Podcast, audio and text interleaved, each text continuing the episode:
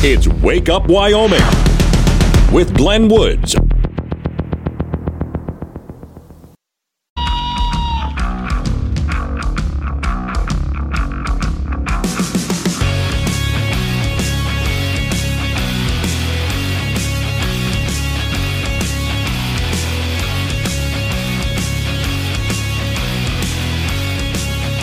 Six oh six the time. It's Wake Up Wyoming. My name's Glenn Woods. Thanks for joining me. It is a Thursday, and I swear I can see the weekend from here. Uh, just so you know, weather-wise, you might as well get your next couple of days out of the way here because it's going to be really nice out.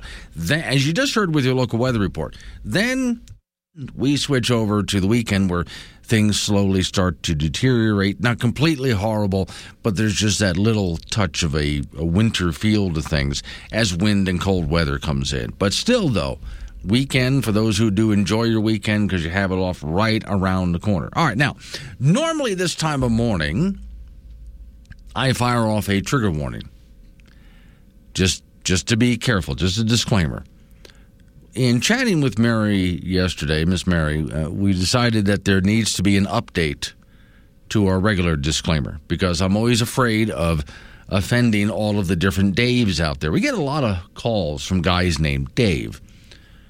And of course, our disclaimer has, you know, this one loudmouth jerk from San Francisco named Dave. So I just wanted all the Daves out there to understand we're not picking on old Daves everywhere. So we've updated the disclaimer.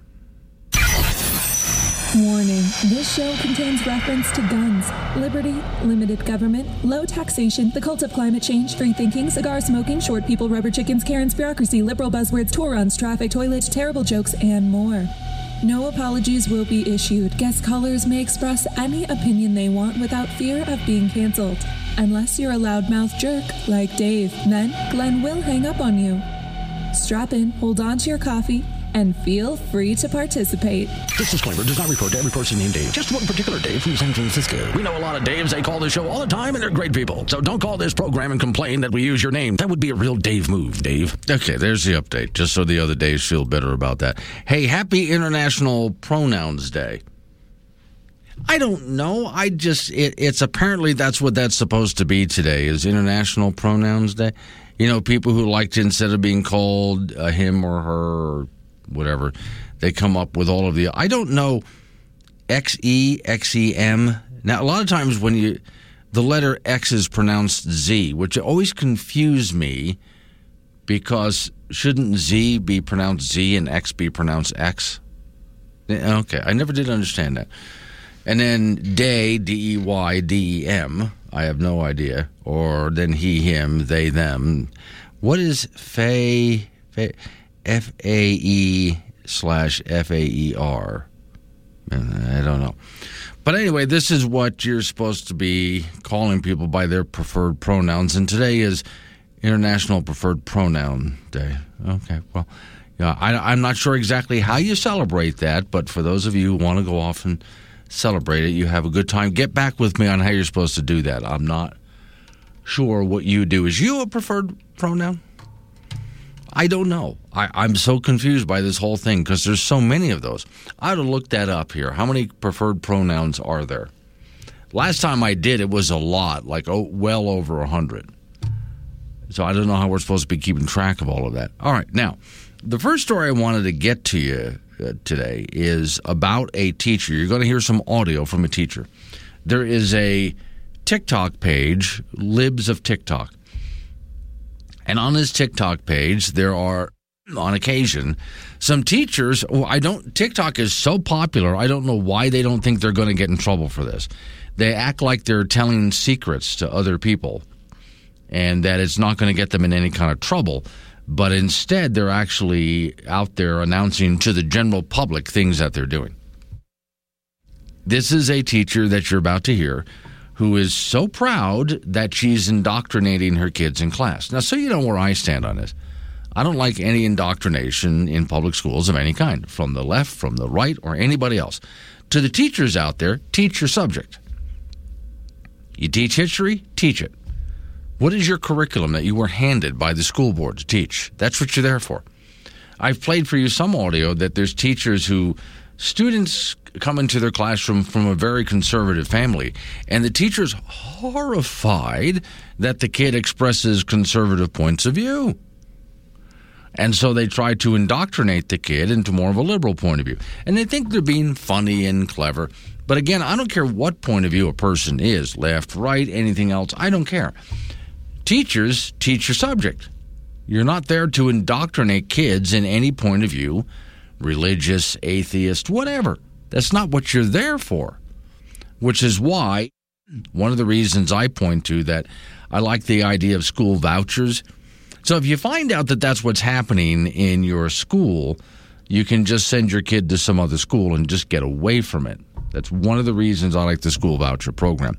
Okay, so on TikTok, on the page Libs of TikTok, here's a teacher who is bragging about what she does. So my class decided to stand but not say the words. Totally fine. Pledge of Except for the fact that my room does not have a flag. It used to be there, but I took it down during COVID because it made me uncomfortable. The school district says that's Kristen Pitzen, who identifies herself as an 11th grade teacher at Back Bay High School here in Costa Mesa. She starts that TikTok video by saying that during the Pledge of Allegiance, she gives students the option to stand and say the words. She goes on to share that her class does not have an American flag and that she took it down during the pandemic because it made her uncomfortable. In this video, Pitzen says a student asked why there was no flag recently. She says she tells the student she would try to find it, but then admits she's lying. Parents in the area say they are shocked by what the teacher says next. In the meantime, I tell this kid, we do have a flag in the class that you can pledge your allegiance to. And he like looks around, he goes, Oh, that one? And of course, it's a rainbow flag that you can pledge allegiance to. And again, you see how she thinks she's being really funny and clever there. Now, for me, it's not even it's not a matter of whether you agree with her point of view on these issues or not. That's not it. So she's in a school in America, but the American flag makes her feel uncomfortable. And she's going to trick the kid into pledging allegiance to the rainbow flag over there. Okay. And this is like uh, several other teachers I've played audio for you over the years where teachers seem to be taking the opportunity to try to indoctrinate kids in whatever their personal beliefs are rather than teaching the subject matter, which is part of the problem that I see. As parents have really begun, I'm so glad to see it. Parents have actually begun to pay attention to what is being done in the classroom. And I think the wake up call for a lot of parents was during COVID because kids were learning from home remotely. And parents were finally able to see, oh, this is what happens in the classroom? Hold on. And so that's why there's been a pushback against this. So, just another example of a teacher who does not seem to understand. I played you, I played you audio about a year ago. Teacher in Florida, when uh, the Florida Governor DeSantis said, We're not doing this anymore. Teachers are going to teach their subject. And he banned teaching uh, stuff like this in the classroom. And this teacher gets on uh, with her own video, and she's just mad as hell because she really believes that she has a calling to indoctrinate kids in her point of view rather than teaching the subject that she was hired to teach. Hey, morning, John. Since today's International Pronoun Day, John says, My pronouns are you, y'all, all y'alls. John's from the South. Milo from Fort Danger. Uh, do you prefer to be called Glenn or a noun instead of a? Pro- oh no, not not with one N. No. Um, you see, my name. He, he's going by preferred pronouns. One N or two is basically what he's asking. The reason I say to people to add the second N, my name is G L E N N, is because my name is not Glenn. It's Glenn. You see the difference there? It's subtle. Six fifteen. Wake up, Wyoming. Wyoming with Glenn Woods on air, online, and on the Wake Up Wyoming mobile app. Be part of the show at 888 97 Woods. This is K2 Radio.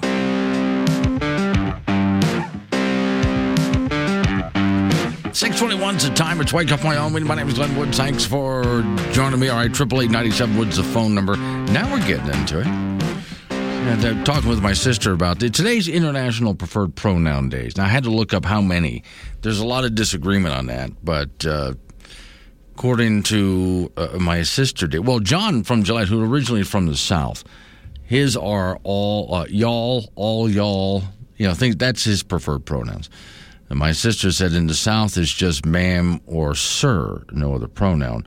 So I asked her, is dude a pronoun? She thinks that's possibly just New Jersey.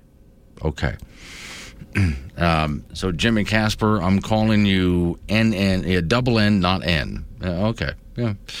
So I decided to look this up. Now, again, there's a lot of disagreement on what the preferred pronouns are supposed to be, what people want you to call. Yeah, and it gets ridiculous. This is a lot like when I say LGBTQ alphabet soup because that point of view, they started with LGBTQ and then they realized they're leaving people out. So they started adding other letters of the alphabet. Eventually they ran out of alphabet. So they started using words and adding that on. Then eventually they started using phrases and adding that on. And it got so ridiculously long, nobody is going to do this. Nobody's going to say that mouthful. So that's why I've always said instead, why don't you folks just go ahead and come up with an acronym that we can all agree on? Rather than the mouthful of letters, words, and phrases. It doesn't make any sense. So here's one site. Now, again, there's some other sites I came across, some other stories that say they're more than this. What are the gender pronouns? Now, remember, among human beings, there's only two possibilities you're a male or a female, and that's decided at conception. That's what a gender is. Now, your sexuality, sky's the limit. But as far as your gender, human beings only have two options. And they don't get to pick it. It was decided at conception. That's it. We're done. But let's take a look at this is where they get confused between what gender is and what sexuality is. Sexuality is a whole different thing. All right, so here's what they suggest on the list of 78 different ones. I guess it's Fae and Fair, F A E and F A E R and F A A R S. Okay. And then there's E or A, which is E Y, M E I R, uh, and er, and er and instead of her. And then he, him, his, him, himself. Per, P E R. Uh, she, them, their, theirs. V, V E, V E R, V I S. I'm not sure how to pronounce all this. Here again, X E. Is that supposed to be Z or Z? Because oftentimes people pronounce X like Z, and I always thought, well, we already have the letter Z for Z. So shouldn't X be pronounced X? Always confused me on that one. And then there's Z and Zy and Zyre and her, H I R. And the list continues on here because, again, they claim that there's like 78 of them. And then there's combinations of these two besides that. Oh, there's Neo. And then NIRS, N I R, Ni and Nem uh, uh, Zed, and on and on this goes. So that that's a site that says there's like 78 different ones. Then here's another one that says there's over 100. Oh boy, this list just goes on and on. So again, what are we supposed to do with all of this? And the answer is I am not going to they even have definitions for all of these in which case I'm just going to look at it and say, I'm sorry, I'm not going to get into all of the definitions either. I'm just not doing this. You've made this way too long and way too confusing. And so I am not going to participate in this. Not happening. Sorry. And if people get offended by that, well, then you shouldn't have made it so long and complicated. You should make it really simple. But even then, I'm not going to necessarily agree or call you by that as either. You know, I don't have to participate. Now, for those people who want to participate, remember, I'm more of the libertarian thinker. For those people out there who want to participate in this, you go right ahead. It is certainly your life, and if you're a free person in a free country, you get to do what you want. So if you decide to invent some pronoun and call yourself that, then you go right ahead and do that that doesn't mean, and this is the important part, just because you decided to call yourself that does not mean that other people have to participate. Which you have the right to call yourself whatever you want to call yourself. But you do not have the right to force other people to play along with that. There's a big difference there. And the idea that you can get in trouble because you, you know, somebody else can get in trouble because they didn't play along, okay, we got to get rid of that real fast. In a free country, you're going to find people who disagree and will refuse to play along with the way you think things ought to be. Now, if you're going to act all, all offended, remember now, there's people who don't think like you think, but they would like you to. Would you like them to force you? I'm sorry, they? I don't know which pronoun to use there. Would you like them to force you to think the way they think? I bet you wouldn't. Okay, so the way we do this is again, whatever someone wants to call themselves, that's their business, and I will not get in their business. Okay, I'm just not going to bother to play along either, and nor am I going to be forced to play along. And in fact, if you want to talk about offended, because people who say that I'm offended you didn't call me by my preferred pronoun. Well, I'm offended that you're trying to force me to. How about that for being offended? To me, the ultimate offense is not that I didn't call you by what you prefer to be called. The ultimate offense in a free country, the country that leads the way on liberty and freedom, is that you are trying to force me against my will to do something that I don't want to do. Now, see, to me, that's offensive. And that is a complete lack of respect. So I tell you what, I will show you respect by letting you do whatever you want to do, and I'm not going to say a word about it. You show me respect by don't even try, don't even try to force me to participate in your lifestyle. Don't even try. Okay? That's how you show me respect by letting me do my own thing. How about them apples? Them apples or their apples? Or Z apples. Is it Z apples? I'm confused. I can't keep track of what this list is supposed to mean. Coming up on some local news, update on your weather forecast right after that. Then you and I get back into it again. Let's wake up, Wyoming.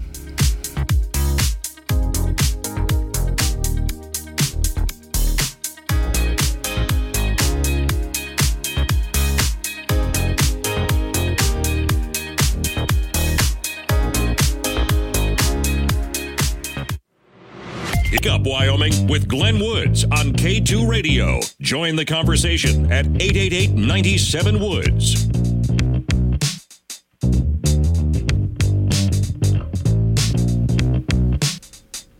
Six thirty-six is the time. It's Wake Up Wyoming. My name is Glenn Woods. Thanks for joining me. I do have, besides some important news, which I'll get to at some point, um, the story that I'm going to follow up from yesterday how uh, polluted air is making you fat. So if you're overweight, it's because of air pollution, according to an actual university study.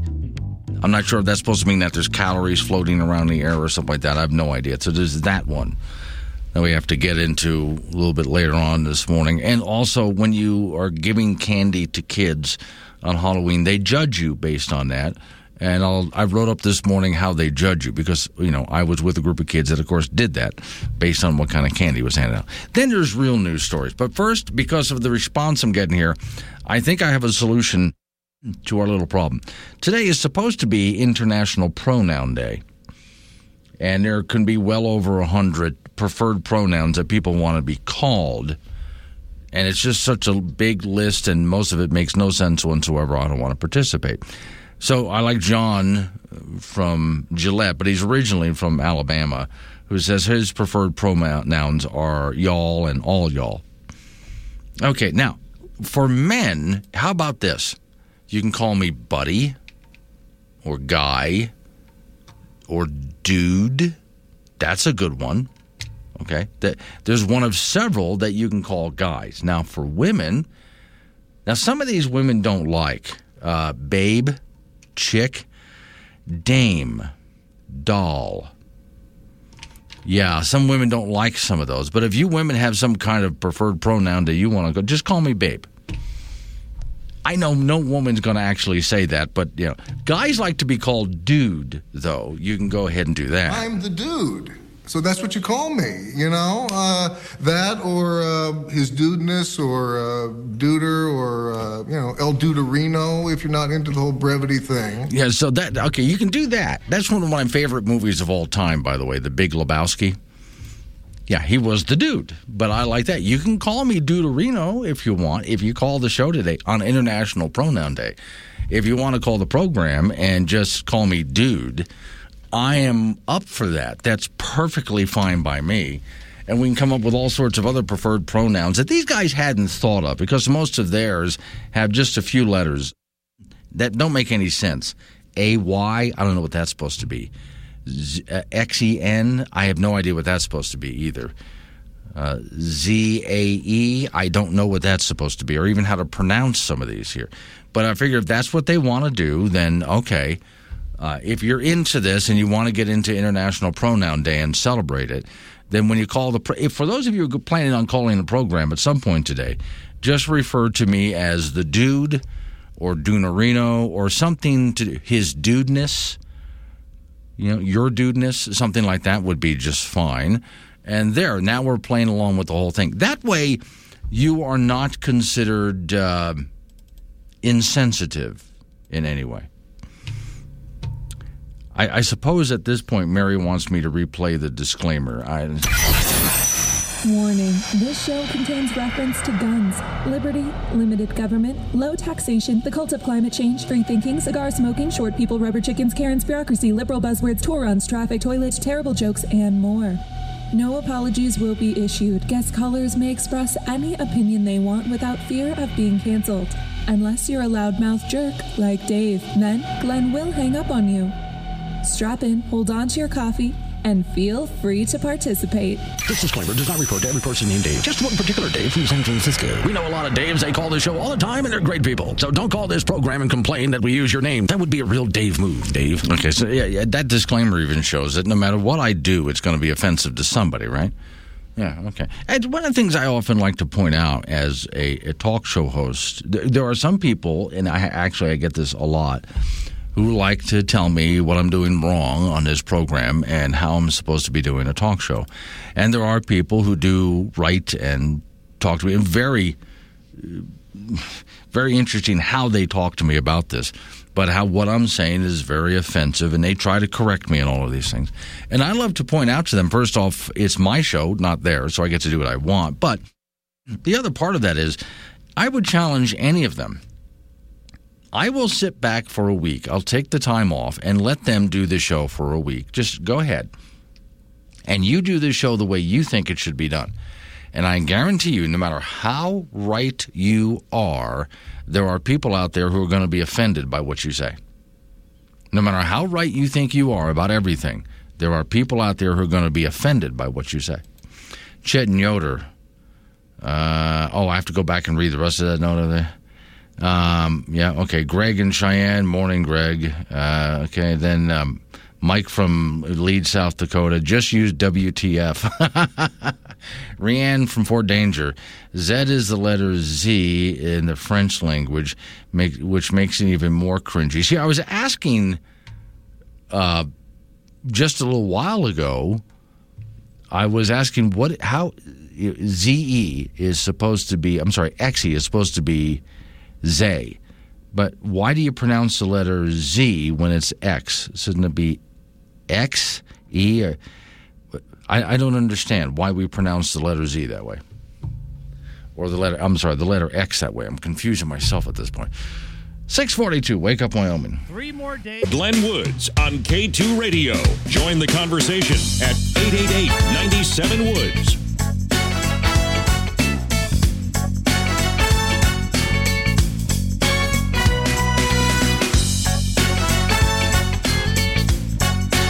648 is the time. It's Wake Up Wyoming. Off to the icebox we go. Frank Gambino is waiting by. So, Frank, I was just starting to look at a list here of uh, problems that we think we have as adults. Do you get mad when they rearrange the grocery store on you? I, uh, as a bachelor dude, I get lost in the grocery store no matter what. Okay. So you know they can put it any way they want. Okay. I'm still going to get lost. Okay, because I get used to going into certain stores and I I walk into the store, I make that left hand turn, right hand turn right here, and I reach for it's not there anymore. Yeah. Yeah, okay. Well, you're just trying to screw me up, aren't you? Well, they, you know, just they, they they're looking for the best, uh, Right, okay. you know, you know, the, ways to attract your attention. Sure. It's, a- it's a study, you know. Yeah, rearranging everything on us. That would be like, you know, what I want to do to the store manager who does that every so often is I want him to come home to his uh, nice, lovely house at the end of the day and find that everything in the house has been re- re- rearranged. yeah, yeah, it, it's like your house is now at the end of the block. Yeah, that's right. Yeah, and and when he goes in to open up the drawer to for silverware, that's not the silverware drawer anymore. Silverware is somewhere else. Yeah. Yeah, glasses up in the cabinet up there, not in that cabinet anymore. no, they're over I there, put it over here. Yeah. And wait till you see what I've done to your refrigerator, pal. Huh? Then you go to get dressed, right? And all your drawers are rearranged. Ooh. So your underwear drawer is now now it's your t-shirt drawer. Mm-hmm. Okay, how about that? You want me to screw with you that way, pal? You're Huh? gonna, you're gonna be late for work. Yeah. So I would think that for the people who like to rearrange our Walmarts, our dollar stores, and all the other stores that we go to, every so often they rearrange everything. I'm just going to sneak over to your house while you're at work and rearrange your entire life and see how you like it, how frustrated you get. Okay? How about that? I, think you'll figure it out in about a half an hour. I think the real problem here, Frank, is I've had way too much coffee and I'm complaining about things like this rather than just letting you give everybody sports. All right, uh, there you go. College basketball, the Wyoming Cowboys were picked to finish second in the preseason Mountain West Conference poll. The Pokes received 204 points in the voting, with San Diego State first at 216. UW made the NCAA tournament last season, losing to Indiana in the first four, but returned the bulk of that team this season. Cowboy player Graham Ike was named the Mountain West preseason player of the year and was an average 19 points a game last season. He and Hunter Maldonado made the All Mountain West Conference preseason team, and Maldonado averaged 18 points a game. Should be a very interesting year for UW hoops. College football, the Wyoming Cowboys will be at home on Saturday night to take on Utah State. Both teams are two and one in Mountain West play, and both teams are coming off wins their last time out. Both teams have beaten the Air Force, and both teams have lost to BYU. Pokes are four and a half point favorites in the game. That's a 7:45 start on Saturday night at War Memorial Stadium in Laramie. We'll have that for you on K2 Radio in Casper and KOWB in Laramie. High school football at the 4A level. It's the last week of the regular season. Sheridan is the number one tee going into the playoffs. They will host Campbell County, who will be the number six seed no matter what. Cheyenne East is the number two seed. They're going to host Kelly Walsh. Now KW will be big underdogs in that game. They could get in as the eighth seed with a win and a Cheyenne South win over Laramie, plus some tie-breaking scenarios. But if Laramie beats Cheyenne South, they will be the eighth seed in 4A with Rock Springs the seventh seed. Cheyenne Central will play Rock Springs uh, this week. The Indians can be the third seed, the fourth seed, or the fifth seed based on this weekend's results. Natrona will host Thunder Basin tomorrow night, and the same deal applies to both of those teams, the third, the fourth, or the fifth, depending on what happens. But Natrona controls their own destiny for a third seed with a win tomorrow night. In the NFL, Cincinnati Bengals linebacker and Casper native and former UW guy Logan Wilson is listed as day to day for this week's game against Atlanta. Wilson injured his surgically repaired shoulder in last week's game versus New Orleans. He has not been ruled out for this game, but other media reports indicated he could miss two to five weeks. He played 60 snaps last week before leaving the game in the fourth quarter with that shoulder injury.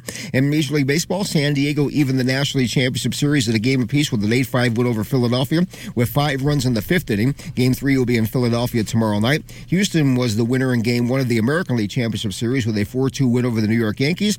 Houston pitcher Justin Verlander struck out 11 in that game. Glenn, I was checking out the internet. Here's Jackson, Wyoming. Yeah. Youth soccer t- fields, you know, plural. Yeah. And you know, you know, this is for like you know five year olds, six year olds, seven year olds. Sure. Okay. And they're playing around, and all of a sudden, right through that gate, so comes a gigantic moose. Okay. So here's the moms. Right. You know, they're grabbing their chairs and they're picking up their kids and they're trying to get away. Yeah. The dads are going right at the moose, Okay. trying to usher him out. Matter of fact, one guy on a fat tire bike Oh. is is you know the moose is going over that way, and the, and the, and this guy on the bike is right behind him.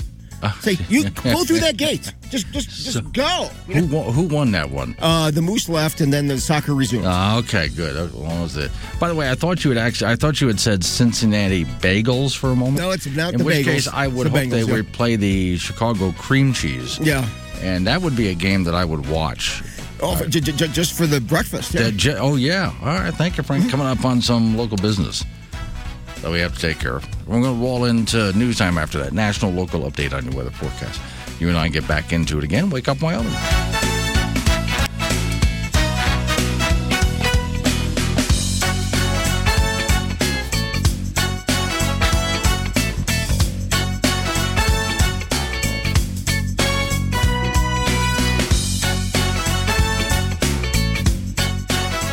October.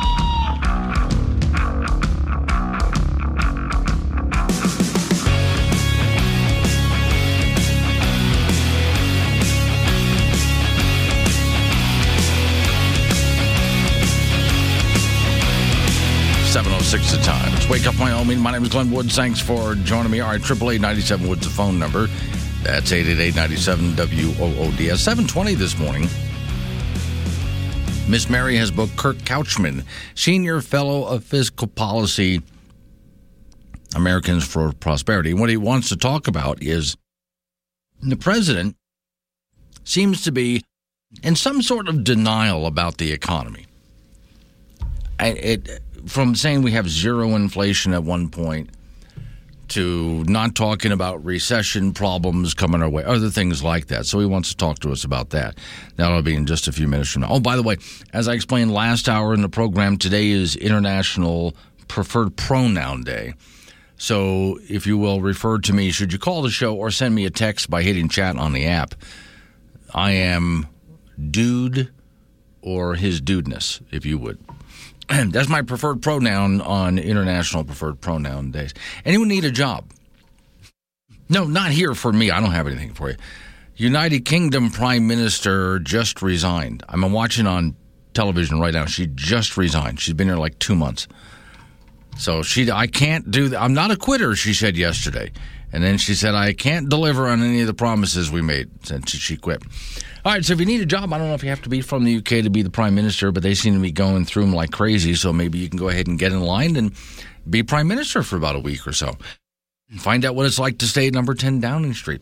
All right, so from Cap City News, interesting story Cheyenne, Wyoming. South High School principal Phil Thompson has released a letter regarding parents' concerns responding uh, to the school's sociology course and curriculum. Story says this comes after a recent Board of Trustees meeting Monday, October 17th, during which a parent came forward and spoke about the psychology class that her child was in. During the class, students were asked specific questions regarding sex and gender, followed by watching a documentary called Growing Up Trans. Now, this again has a lot to do with is this what you sent your kid to school for? Is this eh, an appropriate topic for school? That's what the parents are asking. Quote, even on the parent portal site, there is no summary of the information on the material taught. Now, that's something that was offered as a piece of legislation in Wyoming that you as a parent could take a look at what course material was being taught to your kid. And people right away ask, well, what if a teacher sneaks something in that's not listed there? Very good, legitimate question. But this is something when I, I what I just told you there about the documentary and the questions being asked. If a parent were to look up on that school's website right now, what are they teaching my kids? None of that would be mentioned, yet it was brought into the classroom, right? This even goes, as far as I'm concerned, back to when Al Gore's fake documentary, Inconvenient Truth, was being showed in classrooms and kids were being taught the whole narrative of the cult of climate change. But at no time did teachers bring in any other documentaries, and there were many that were put out that debunked what Al Gore was saying. They only brought in the one from one point of view. So the story says even from the portal site, there's no summary or information on the material taught. This classroom was acting without parental notification or the opportunity for students to discuss or bring up possible concerns. And I just wonder, I'm just tossing this out there. What would you think as a parent? Should they, at the very least, ask for a permission slip for something like this? Or just not bring it up at all? I don't know. This is what I'm asking you. Principal said her child uh, said they did not want to participate in the class, and if they didn't want to, they were told to leave. Quote, because of the conversation and discussion taking place throughout our community, we would like to clarify some information, Thompson said, noting that the sociology curriculum and materials were adopted through a policy process in 2016, being posted for a 45 day review and aligned with state standards. Thompson stated that the class is offered as an elective, so you know it's an elective, which means it's by choice and that the course description includes what's included in the registration process. Parents may access the curriculum and instruction online, and there's a link in the story that I'm reading for that. District t- uh, sends out links to parents so they know what's being taught. But again, this was not included in that, which I think is part of the concern. Quote, it is important, this is from the principal, for our community to know that all of our schools and throughout the district, we want all of our students to feel a sense of belonging. Specifically at South High, there is a commitment from staff and students to ensure an open and inclusive environment for all students. Well, okay, that's fine. But then I just, but my only real concern is here, and I'd like to know a little bit more about it. If you went to the curriculum page on the site, this topic is not listed here. Okay, oversight or is someone doing that intentionally? And the reason, and I'll play this again from what I played earlier this morning. So here is a teacher on TikTok bragging. So my class decided to stand but not say the words. Pledge of totally Allegiance. fine. Except for the fact that my room does not have a flag. It used to be there, but I took it down during COVID because it made me uncomfortable. The school district says that's Kristen Pitzen, who identifies herself as an 11th grade teacher at Back Bay High School here in Costa Mesa. She starts that TikTok video by saying that during the Pledge of Allegiance, she gives students the option to stand and say the words. She goes on to share that her class does not have an American flag and that she took it down during the pandemic because it made her uncomfortable. In this video, Pitzen says a student asked why there was no flag recently. She says she tells the student she would try to find it, but then admits she's lying. Parents in the area say they are shocked by what the teacher says next. In the meantime, I tell this kid, we do have a flag in the class that you can pledge your allegiance to. And he like looks around, he goes, Oh, that one? and it's a pride flag that's hanging there. So, and she thinks it's very funny. So I tell this kid, this is the kind of thing that parents are concerned about. What parents want is they send their kids to school, and the kids learn a curriculum of reading and math and you know things like that. And not go through things like this that are considered to be some kind of indoctrination in somebody else's point of view. And just so you know, me being more of the libertarian guy, I don't want to see conservative doct- indoctrination any more than I want to see liberal indoctrination. Teach the subject. That's public schools, uh, as far as I'm concerned, should be very generic in their teaching and leave topics like this to the parents at home. Now, that's also why I'm in favor of school vouchers. If you want to send your kid to a very conservative school or a very liberal school, you can take your school voucher and go do that. And you can learn whatever the parents approve of in that kind of school. But we're not doing that. We're in a public school setting, in which case I would say that the teaching should be generic because so many people from so many different points of view are coming in. Just teach them basically generic here's math here's reading here's writing and stick to that in the public school setting which is i think part of the reason why uh, so many parents are not just getting upset and going to school board meetings but pulling their kids out of public schools and taking them to alternative schools so they don't have to put up with well teachers like the one i just played for you 715 wake up wyoming to save Wyoming from boring morning radio. That man is Glenn Woods. This is Wake Up Wyoming on K2 Radio.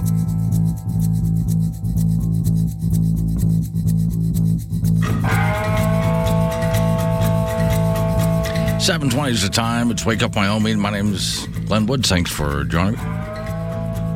Got a guest Miss Mary's sending through to us in just a moment from now. According to Grandpa Rich, well, Professor, my pronoun. Oh, I got to read what it. No, it today's International Preferred Pronoun Day. So again, mine is dude or something to that effect would be just fine. Our guest from a senior fellow at Fiscal uh, Policy Americans for Prosperity is Kurt Couchman. Uh, Kurt, just a quick question about your family history. If somebody is named, for example, Carpenter, their family was a carpenter, or Fisher, they're probably a fisherman. Your family name is Couchman.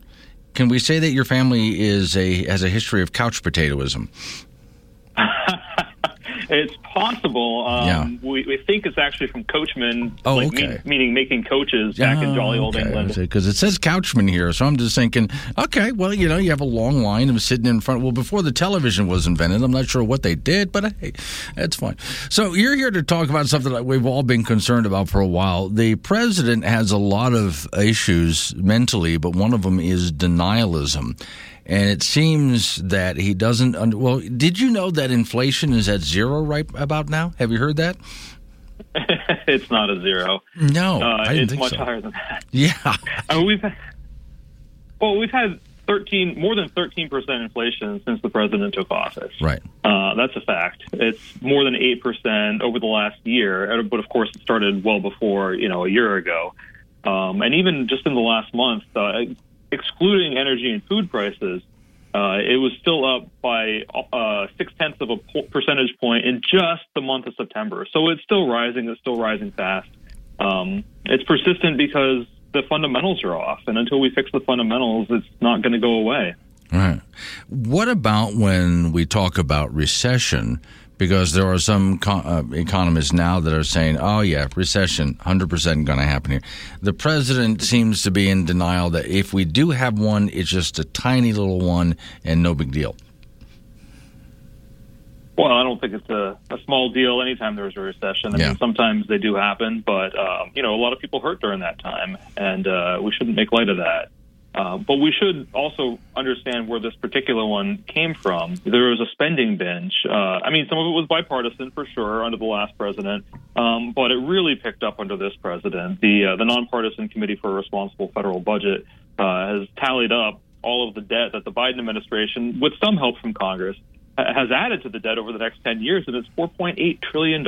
And that's a lot of what's driving the inflation. And then the Federal Reserve coming in and raising rates to try to tamp down that inflation. They're raising rates way more than they would have had to if the spending binge hadn't kicked off the inflation. So it's all directly connected to the spending binge. But now, hang on. So you're saying spending binge, but just yesterday I watched the president bragging that he has historically cut the deficit by an all-time high like never seen before. No, that's ridiculous. Yeah. The president, with some help from Congress, has added massively to the deficits and debt. What's happened is that the COVID pandemic emergency spending has come down, and that's a good thing. Um, emergencies, you know, you respond to them, and then the emergency kind of wanes, and then you don't spend on that that money anymore. But you shouldn't try to take credit for something that you really had very little to do with. You know what I mean? Yeah. Okay. So I'm in uh, probably in agreement with you. Let's see if we agree on this. I think the best way for this president and this Congress to fix things is just get out of the way, not try to manage the economy, because obviously that doesn't, it never works even when you have people who are actually economically savvy. Uh, it's even worse when you have people who have no idea how an economy works. But really, an economy should not be managed top down. Government should be out of it. And all the only thing government and correct me if you think I'm wrong, government should step in when somebody's being a bad player, for example, dishonest, to deal with dishonesty. Other than that, isn't the best way to unleash the economy just by getting government out of the way? Yeah, a lot of times. I mean, um, there are, there is some good that comes from regulations, uh, but sometimes the regulations impose way more costs than they do benefits, and so you really need to kind of right size that so that it meets the problem in the the, the most effective, efficient way. Uh, on the spending side, I mean, there are important things we need the federal government to do: protect our rights, protect our freedoms, our, our property, our lives. Uh, a lot of that is like through the military or the police, the courts. Those, those all play a role in that. Uh, and there are other things too, but uh, we've gotten so far beyond what the federal government in particular should be doing. You know, it's reaching into all the things that are really state or local responsibilities, and as a result, it's become very bad at doing the things that it's supposed to do that only the federal government can do. So it really needs to sort of transfer some responsibility for these areas to the state and local governments let them figure it out so the federal government can get competent at the things that it needs to do. Uh, I remember back when Joe Biden was running for vice president, and he was on the debate stage with Sarah Palin, and she said, "Drill, baby, drill," and Biden's answer was, "Well, that's ridiculous. If you find oil somewhere, it takes about ten years to get to it."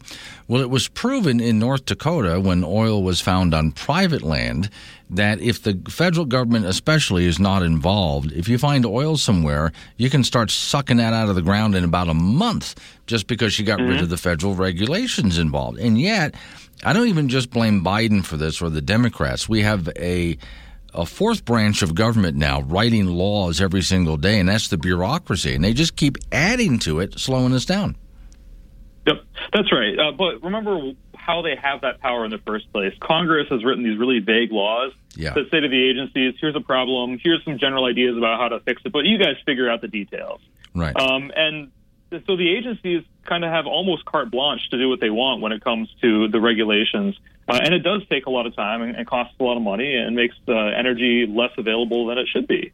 And we're seeing the, the bitter fruits of that right now. yeah. And Wyoming So we is. do- we- Go ahead. Oh, I was just saying that we, we need to fix um, the part of Congress that uh, that comes up with uh, you know that manages they're supposed to manage all these different laws so that the programs are actually telling the agencies exactly what they should be doing and how to do it. Not micromanaging, but giving them clear direction about how they should be doing their jobs. Right. Yeah. In fact, they've gotten so out of control.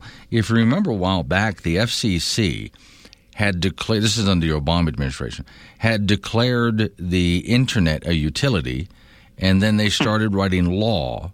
It took Congress didn't seem to know how to shut them down. My answer was cut off the money of the FCC, but that's when Trump came around and just you know swept that away. You're not allowed to do that. The court should have told the FCC the same thing. But we've gotten to the point that again, the fourth branch of government thinks it has so much power.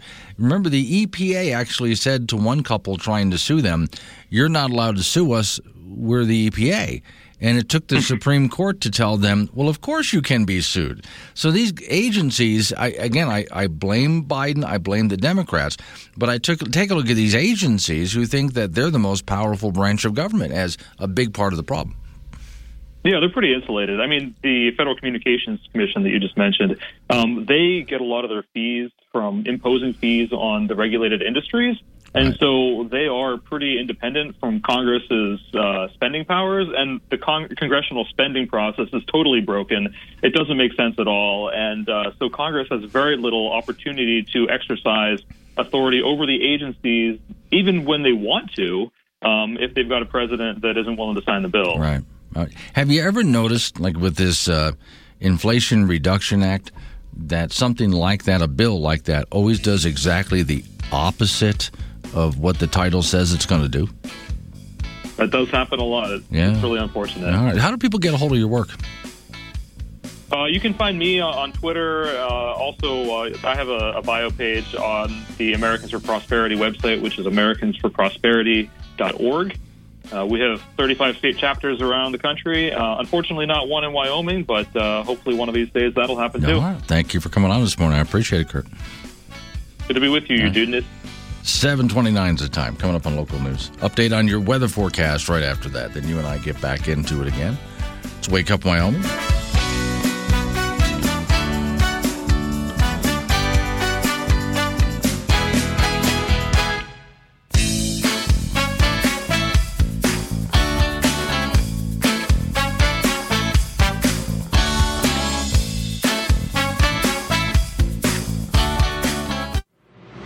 More stimulating than that first cup of coffee. This is AM 1030 K2 Radio.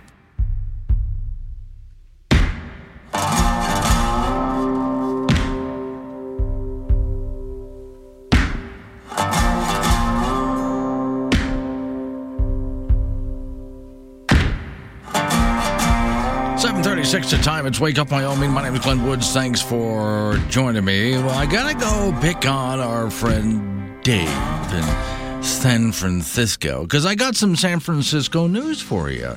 Because you know he keeps calling and bragging about how great his city is and how horrible Wyoming is.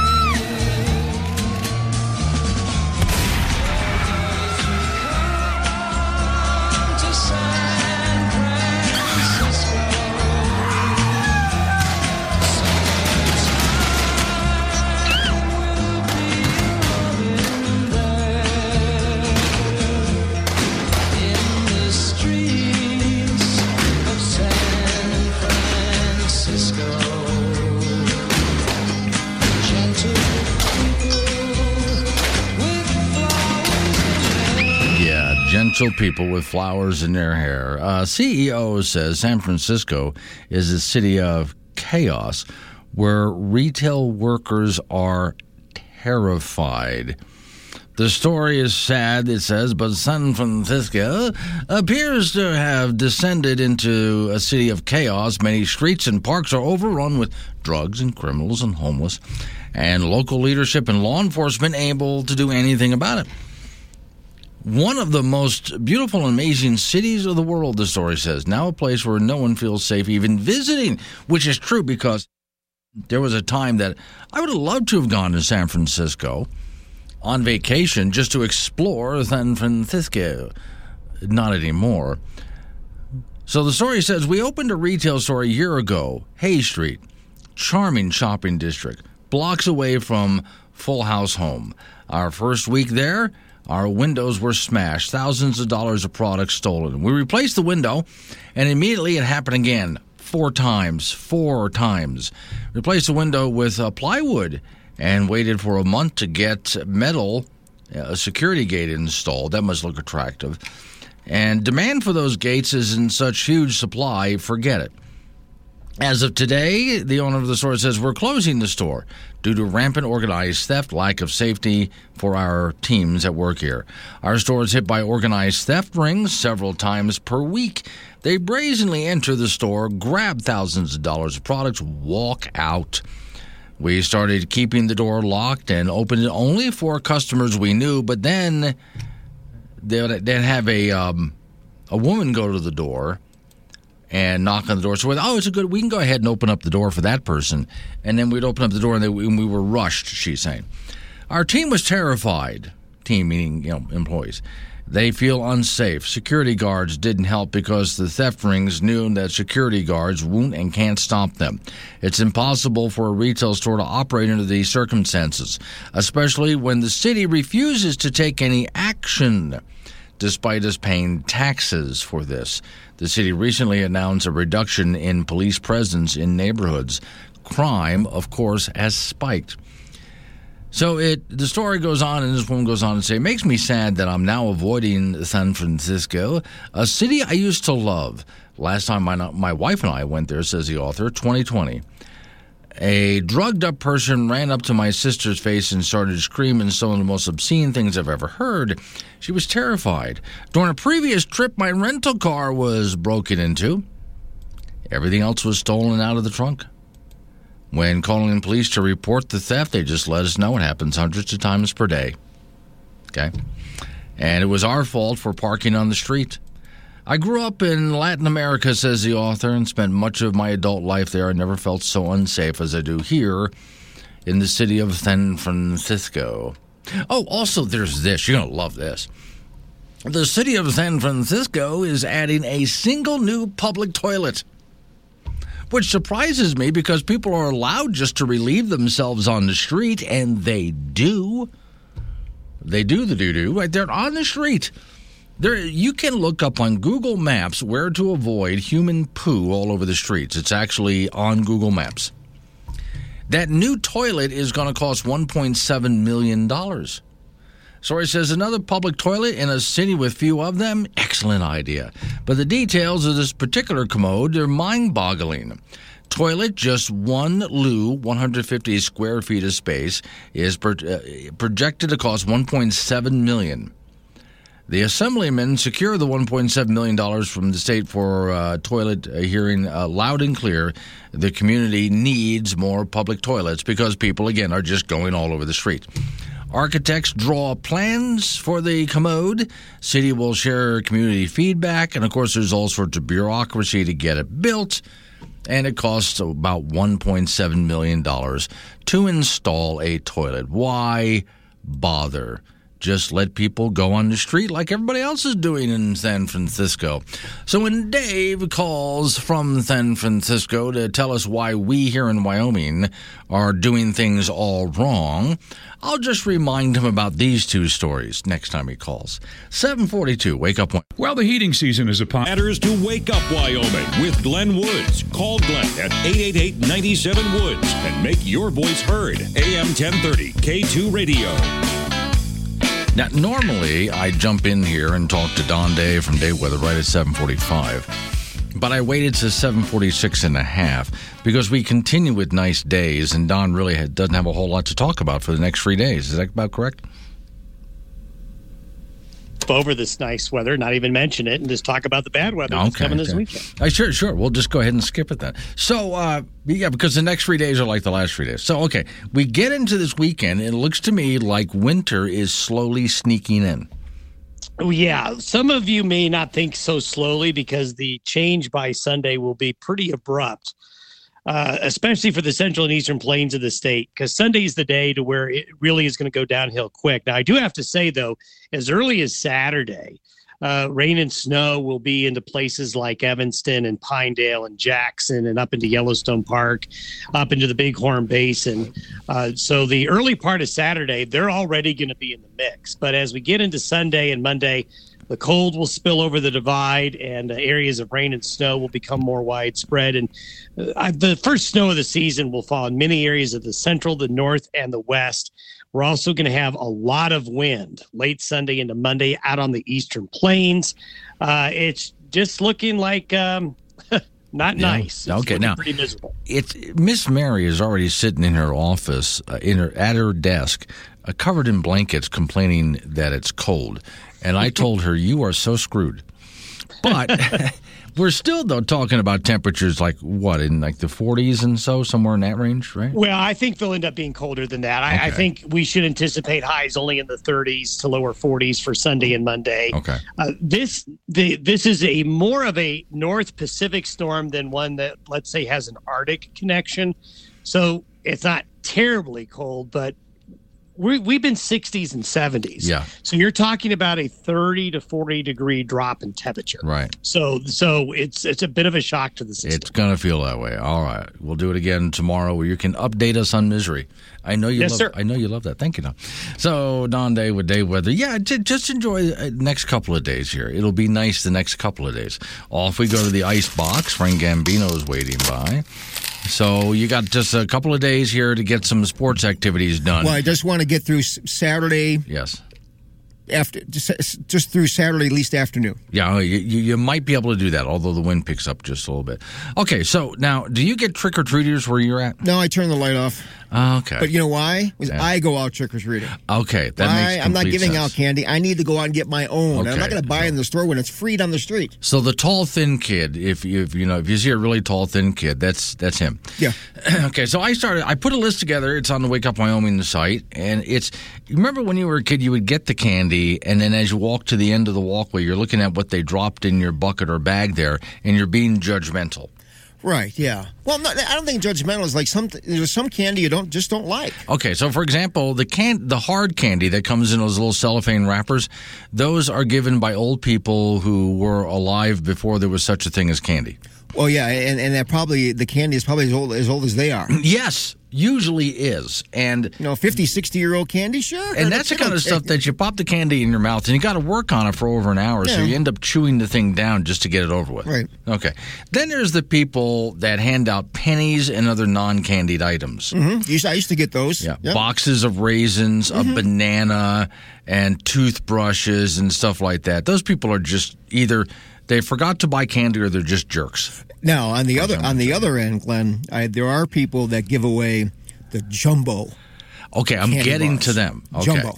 Now the little bars, the little candies and M and M's and Kit Kats and Reese's, those are are nice and they're on the right track.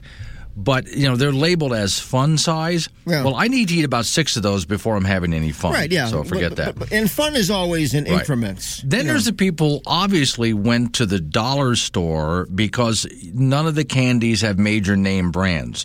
They're knockoffs of those major name brands. like Glenn's chocolate. yeah, and then let's see, the bitter sour candy. They just hate kids.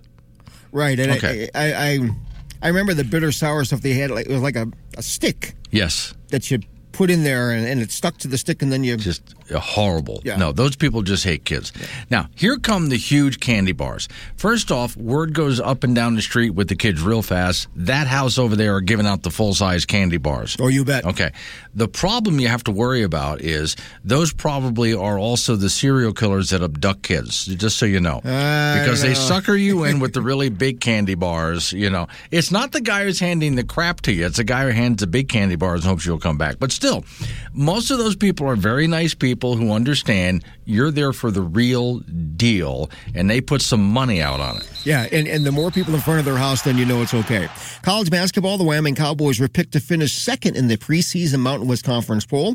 Pokes received 204 points in the voting, while San Diego stayed first at 216. UW made the NCAA tournament last season, losing to Indiana in the in the first four, but returned the bulk of this team this season. That Cowboy player Graham Ike named the Mountain West Conference preseason player of the year. How about that? He averaged 19 points a game last season. Hunter Maldonado, who averaged 18 points a game, is on the All Mountain West Conference preseason team along with Ike. Should be a very interesting year for UW hoops. College football, the Wyoming Cowboys will be at home on Saturday night to take on Utah State. Both teams are two and one in Mountain West play. Both teams are coming off wins their last time out. Both teams beat Air Force this year. Both teams lost to BYU. Folks are four and a half point favorites in the game. That's a 7:45 start on Saturday night at War Memorial Stadium in Laramie. We'll have that for you on K2 Radio in Casper and KOWB in Laramie. High school football at the 4A level. This is the last week of the regular season. Sheridan is the number one seed going into the playoffs. They'll host Campbell County on Friday, and the Camels will be the number six seed no matter what. Cheyenne East is the number two seed. They're going to host Kelly Walsh. KW will be huge underdogs in that game, but can get into the playoffs as the eighth seed with a win, and Cheyenne South beating Laramie, plus some tie-breaking scenarios. If Laramie beats Cheyenne South, uh, they'll be the eighth seed no matter what. In 4A, uh, Rock, Rock Springs is the seventh seed, so Laramie has a chance to be the eighth seed. Central will play Rock Springs this week. The Indians can be either the third seed, the fourth seed, or the fifth seed based on this weekend's result. Same thing with Natrona, who will play Thunder Basin. Both of those teams could be the third, the fourth, or the fifth seed, but Natrona controls their own destiny for the third seed with a win tomorrow night. In the NFL, Cincinnati Bengals linebacker, Casper native, former UW guy Logan Wilson is listed as day to day for this week's game against Atlanta. Wilson injured a surgically repaired shoulder in last week's game versus New Orleans. He has not been ruled out, but other media reports indicated he could miss is two to five weeks. He played in 60 snaps last week uh, in the last week's game before leaving the contest with that shoulder injury in the fourth quarter. In Major League Baseball, San Diego even the National League Championship Series at a game apiece with an 8-5 win over Philadelphia with five runs in the fifth inning. Game three will be in Philly tomorrow night. Houston was the winner in game one of the American League Championship Series with a 4-2 victory over the New York Yankees. Houston pitcher Justin Verlander struck out 11 in that game. I have a picture of exactly one year ago today at this time. Casper Mountain was covered in snow with light, nice cloud layer capping the top, and there was snow up and down some of the streets. Not heavy, but it was there anyway. So, uh, for all those people who like to complain about the weather, you've had it easy. It's coming. Yeah, it's coming. Okay, so just be thankful. You Something had- is coming. Let's yeah, put it that something way. is. All right, thank you, Frank. Well, no, we've had really nice, nice weather for a couple of weeks now. At some point, we have to pay the bill for that. So, coming up on some local business we have to take care of. News time rolls in right after that. National, local update on the weather forecast. Wake up, Wyoming.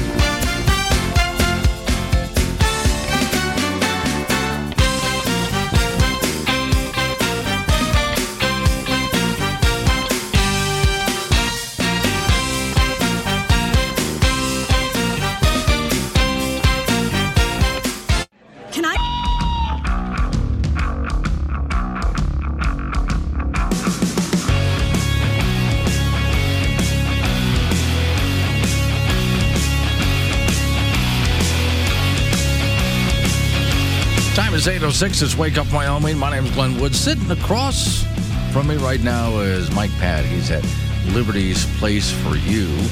And we were talking just before we got on the air here. I'd like everybody to know because I thought this was a pretty impressive story. I actually like stories like this. How did Liberty's Place for You get started in Wyoming? Uh, great question, Glenn. Um, few few guys sitting around drinking coffee two yeah. years ago, and uh, wishing this would happen and that, and I decided, look, if you're just going to sit and moan, I'm done. Yeah. Well, uh, four or five of us decided uh, we want to advance liberty, so Yeah. that's how Liberty's Place for You started. All right. So what are you doing about it then? Now, besides just sitting around moaning over a cup of coffee. Well, we've uh, conducted in the last two years. We've conducted uh, six town halls. Uh, we've had some influence in the political arena in the county. Uh, we sponsored four or five candidates this last primary. Four out of the five prevailed. Uh, and w- we've got a Facebook page people can follow. So our uh, goal is to advance liberty in Natrona County and beyond. And I think we've been doing that. Okay. See, that's what you get when you decide to actually do something about it instead of just complain all the That's time. right. Things actually Yeah. get done. Okay. So the candidates forum that you have coming out has to do with the Natrona County School Board uh, of Trustees, and I know that school board meetings have to happen a- around this time. You know, just to find out who's going to be running things for the next. Yes. Uh, our town halls are typically uh, a little more, uh, even at times, rowdy. we let we let the audience be engaged, and so this time uh, the questions we'll have some prepared, but the audience gets asked questions. Sometimes they're tough questions. Mm. All right. So you're getting all the candidates? How many candidates are Well, running? there's 15. Okay. Uh, we've invited all 15. Uh, so far, there's been two other ta- uh, forums, and the, the last forum, 12 out of the 15 came. So Okay. we've invited everyone, and the public is invited. Okay. So you have uh, some questions of your own for We them do. as well. Right. But it's not just going to be about the big elephant in the room, which is those objectionable books Right. that people are complaining, which I'm sure that'll be asked by the audience members. But what other concerns or questions would you have for them? Well, we're going to ask them what do they think is the main issue in this uh, election cycle. Uh, we'll ask them what will they do uh, about retention and recruitment of teachers and staff. That that's that's a big challenge. And we also want to find out are they uh, committed to the term the whole child or are they going to be more interested in the old the three R's reading, writing, arithmetic? Right. And so there's the issues about social issues that uh, they've pushed so many things, Glenn, we believe, on teachers that, and I'm sure you've heard it, that in a survey in Wyoming, if they could, 63% of the teachers would retire right now. Hmm.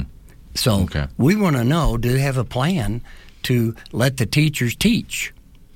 Uh, so, uh, out of the 15, how many people sit on the school board in Natrona County? There's nine. Nine. Nine, Okay. right. Four, so that, four seats available. four seats are available. So that sounds to me like we have some new blood trying to get in there. Yes, we do. In fact, uh, of the members, uh, two are current board members, and one was a former board member. So uh, we think it'll be a good time for some fresh ideas and some new blood. Okay. So people need to be beware for the candidates form if they want to be there physically in person. Yes, Yeah. Where would they have to be at what time? at uh, 1150 North Poplar, the uh, Hilton Garden Inn, and it will be from 6 p.m. to 8:30 p.m. That's Tuesday, October 25th, Okay. and the it's open to the public, and we we hope there'll be a good turnout. Will there be a chance for people to watch it live or view it maybe later on uh, social media? Uh, we haven't arranged that, Glenn. Okay. We'd like to uh, do it on Facebook, and I'm not sure uh, if if that will happen. Okay. Uh, so again, let's make sure people understand. So it's going to be Tuesday, the twenty-first of October, Tuesday, the 25th. twenty-fifth of October. October. Okay, and the hotel is the Hilton Garden Inn, Okay. 1150 North Poplar, and it's from 6 p.m. to 8:30 p.m. so they can just go ahead and bring their questions, show up, and, Sure. and just wait for the forum to happen. Right. Yeah. Uh, time, of course, I would guess for the candidates to speak individually beforehand. Well, and they can talk even they can Yeah. talk to them before, and we always encourage people to stick around and talk afterwards. So we've had some good what I'd call afterglow time Right. for people Okay. to ask questions. And let's give people again where they can. You said Facebook is where you're on, right? Is that what, if, if they to Uh, follow your group? We're on Facebook. Okay. And if they'll just Google Liberty's Place for You, it'll pop up automatically. Right. And that's our website. And we keep it up to date. And on the forums we've had, there's articles, there's links where they can go to find out more information on similar liberty minded groups. Okay. Now, on that, put that aside for a minute because I want to talk about something you and I were talking about before we got on the air. Right. So you're 78 years old. Right. Okay. And you're still just go, go, go. I'm, I'm impressed. Thank you. Yeah. Okay. So this is where we were talking uh, privately before we came on the air about how if you stop at some point, you know, you retire and don't do anything with yourself, it doesn't end well. It kind of ends up ending before its time, and you fall apart that way. So you've been just active all of this time with this group and other things like yes, this. Yeah. with this group, and we've we've had a lot of interaction with similar uh, groups around the state. But and I work out six days a week physically. Yeah. Uh, and uh, it, it's kind of a habit, but not a bad habit. Right. Yeah. But it, it makes a difference, and as you said, uh, you need to have a purpose-driven life. Right. So, and uh, it's more than just drinking coffee and uh, going shopping. Mm-hmm. Right. And uh, so it, it's. I'm going to. I think I told you I'd rather rust out. I'd rather burn out than Right. rust out. Well, I noticed when you came walking in here, you didn't come shuffling in here with a cane or a walker. Not- just not yet. Strolled right in. what kind? What's your workout routine? I have a total gym, and Okay. then I'm. Uh, I have an uh, push-up uh, annual push-up contest Okay. on Facebook. Really? it's called uh, Iron Mike's uh, Birthday Challenge, and I challenge anyone to do more consecutive push-ups than I can do. Okay. And, at 78 years old, you can do how many? Well, my record is 221 consecutive. Really? This year, it was only 173. Oh, I'm sorry, you're slipping a little Yeah, bit. I there. am. Yeah, Okay. but I know people who are in their 20s who couldn't crank out 10. Well, there are a few of those. Yeah. Now, uh, Lord's given me good health, Yeah. uh, but I think my job is to maintain it Right. as much as I can. So I, I do have some leg problems, but uh, at 78, who doesn't have a, a Mm-hmm. Problem or two? All right. Thank you for coming in this morning. Glenn, Pleasure meeting I, I appreciate the time. You've always been kind to us. It's Wake Up Wyoming. Be ready for possible. With Glenn Woods on AM 1030 K2 Radio. Join the show at 888 97 Woods.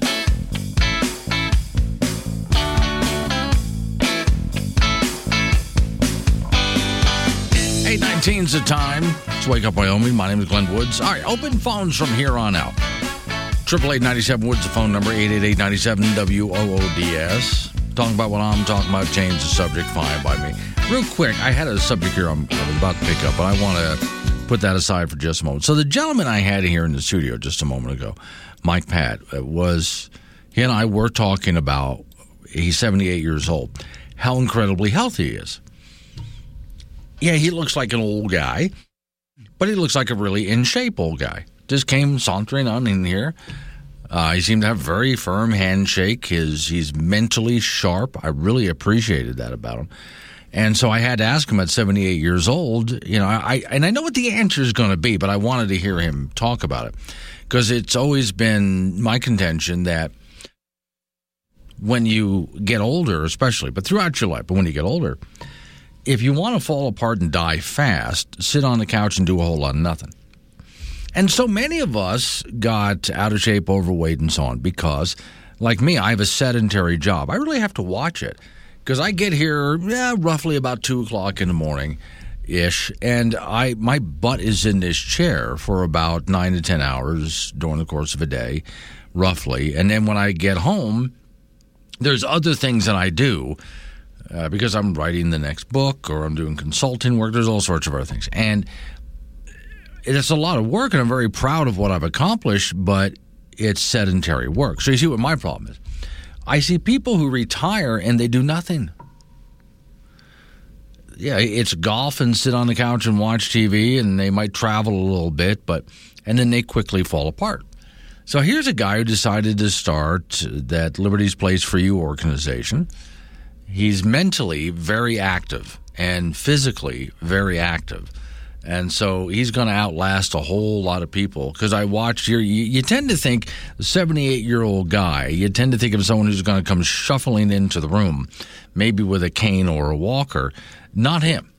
He just came walking right in. And I'm impressed that he has that 200 push up challenge, which means you don't have to do them all at once. You can do 200 push ups during the course of a day. He just wants people to work out.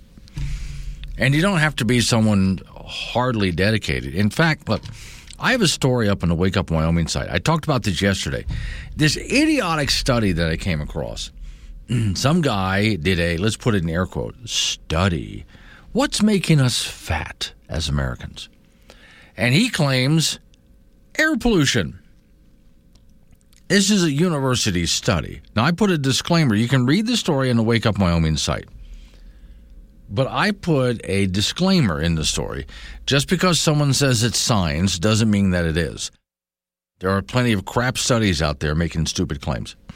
So, this so called doctor who did this so called study is trying to make the case that air pollution has gone up. And at the same time, people have gotten fatter.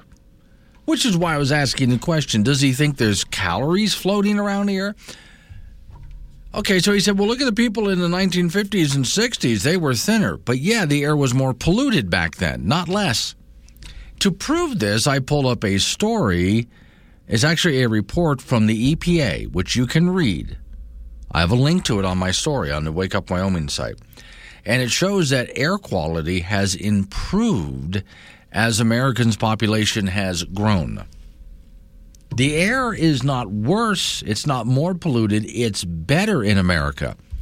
China, which has a very thin population, has horribly polluted air. Yeah, so there goes his entire study there. Just toss that out the window, okay? So I'm going to say, uh, see if I can call. What do you do to keep yourself? As I was talking to this gentleman, and I was again so impressed with. Here's a guy who is in his 80s, no, 78 years old. When he hits his 80s, he'll be just fine. He's that old. Uh, there we go. Uh, let me see if I can try losing weight here. Aha, that's where I want to go. Okay, 78 years old, and he just does not stop. And I'm really impressed with what he looks like at that age. But it's not just uh, physically, it has to do with mentally. He's also just as lean as me.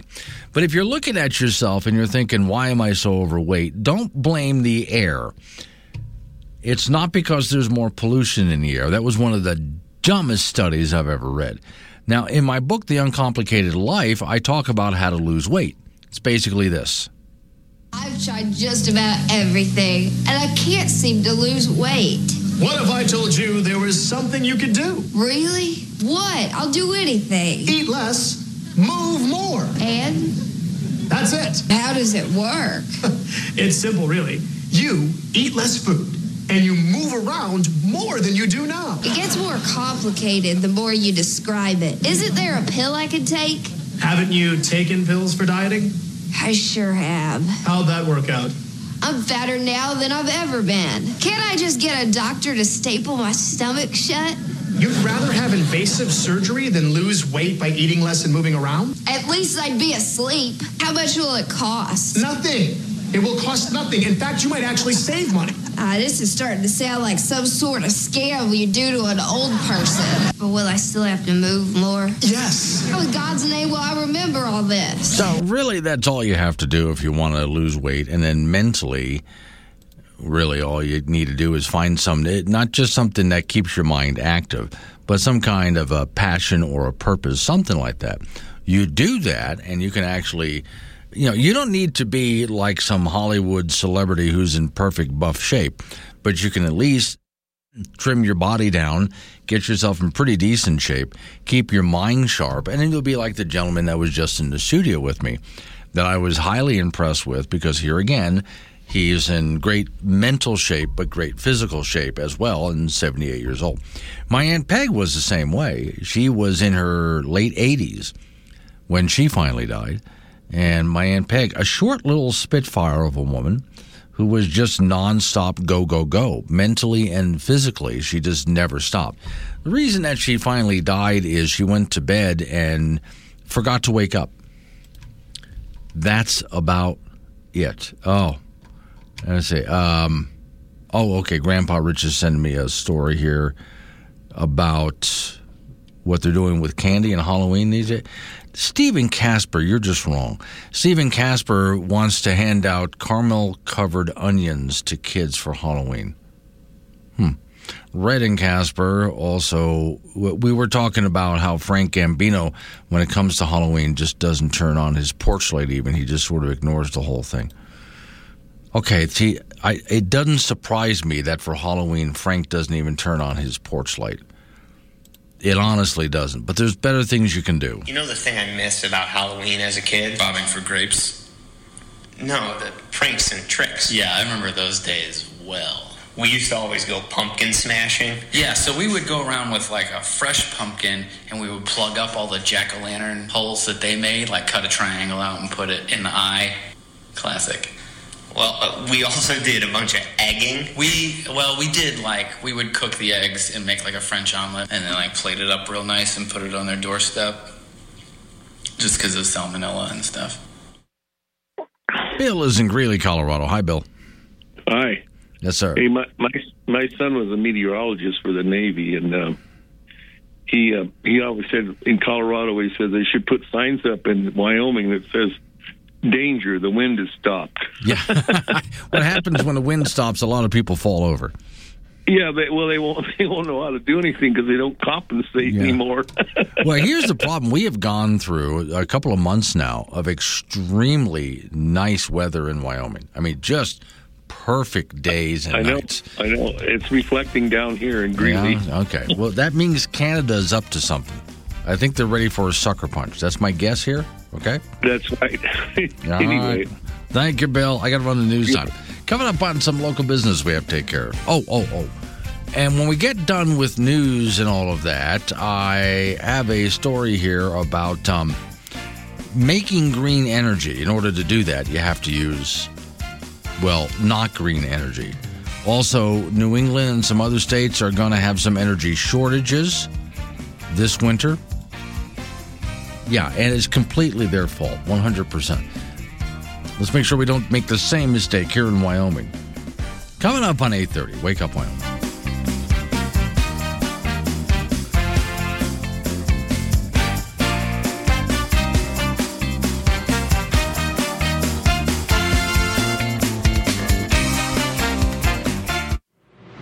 Here, Wyoming mobile app. Wake up Wyoming with Glenn Woods on AM 1030 K2 Radio.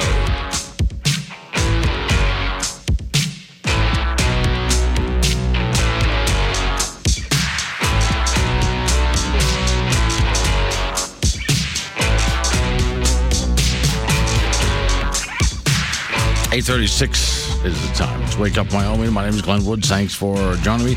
Triple eight ninety seven Woods. The phone number eight eight eight ninety seven W O O D S. Let me see.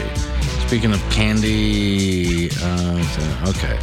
Um, I'm just reading some of the comments I'm getting from people here who are sending me. You can do this, by the way. It's not just the calls that I get on the air. Triple eight ninety seven Woods is the phone number, but it's also people who send me messages off the Wake Up Wyoming app, and you can do that by just hitting chat on the.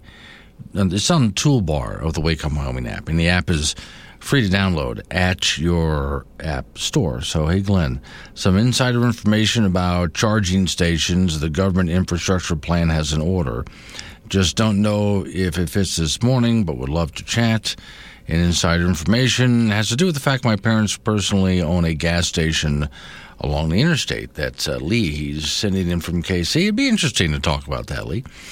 By the way, Lee was my dad's name. Okay, uh, let's see. Call this up here. We're going to go to the climate thing. Okay, ladies and gentlemen, the only song, hit song, that Al Gore thinks he ever had. You're driving a big car. I come on your radio. I say the end's close. you just say no? I say it's global warming, but you call me a liar. But this planet's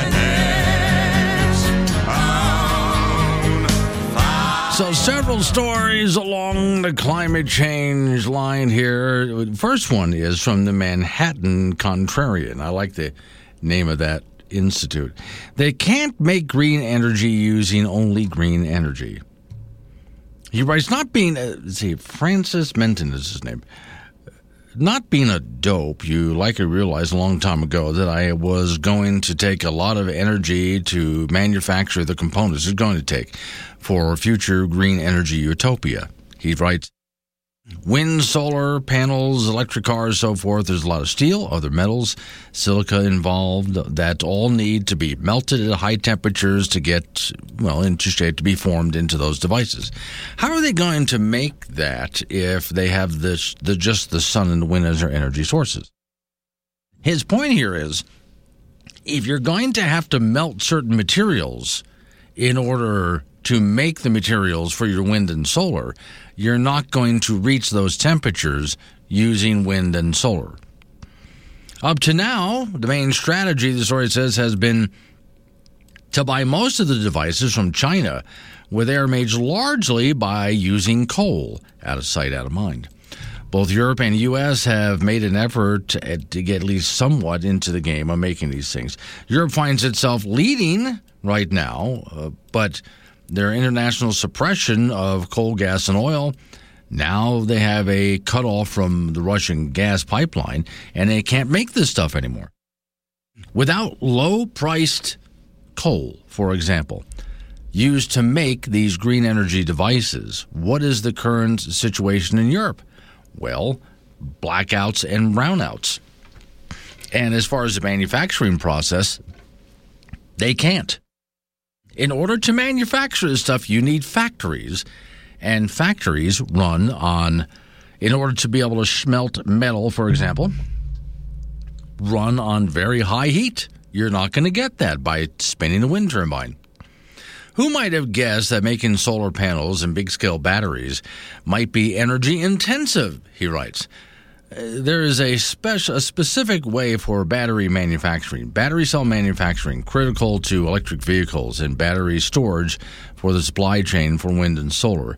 More energy intensive than solar manufacturing, and Europe is a major player. EU currently boasts about 550 gigawatt hours capacity, representing about 27% of global operational capacity announced they project that they're going to develop, well, a whole lot more than that. However, they're now at risk. There's no way they can do this without making a whole lot more batteries. Even the President of the United States just got done talking about making a whole lot more batteries in the United States.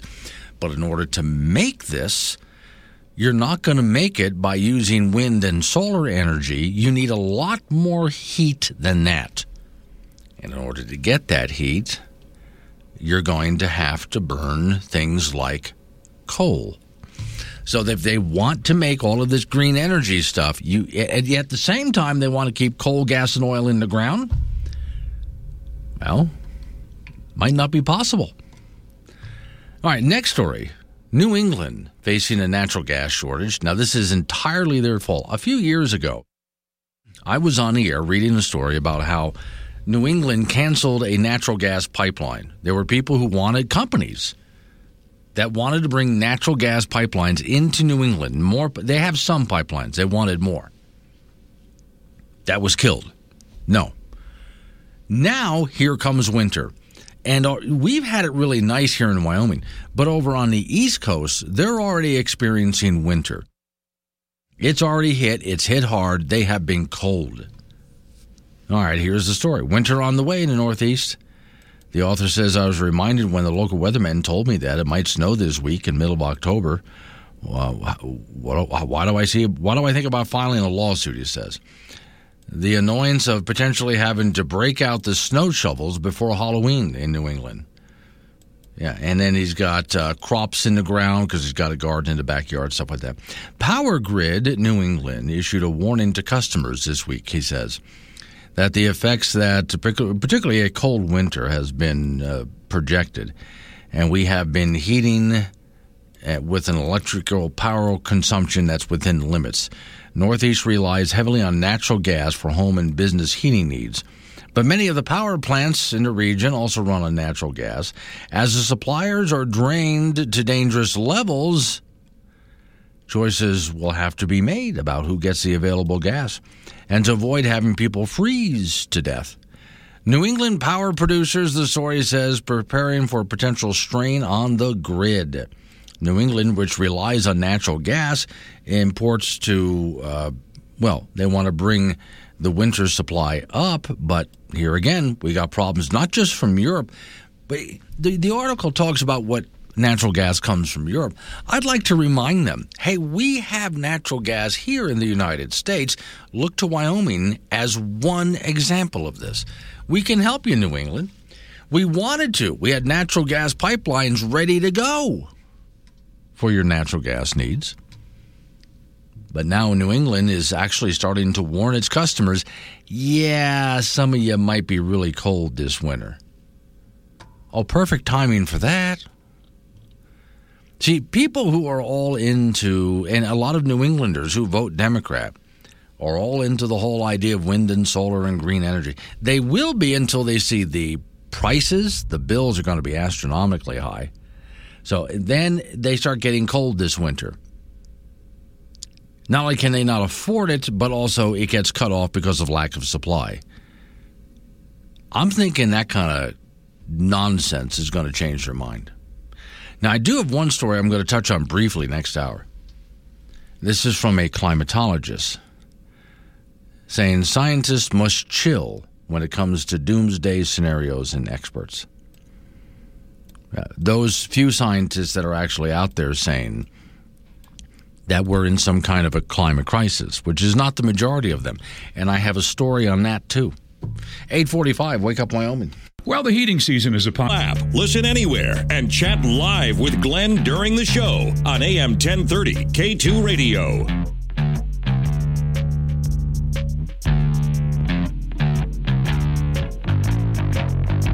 848 is the time. It's Wake Up Wyoming. Off we go to the ice box. Frank Gambino is waiting by our friend from Fort Danger. Brianna just went ahead and posted this on her social media, Frank, and I think you'd probably agree with it, but I'll give it a try here.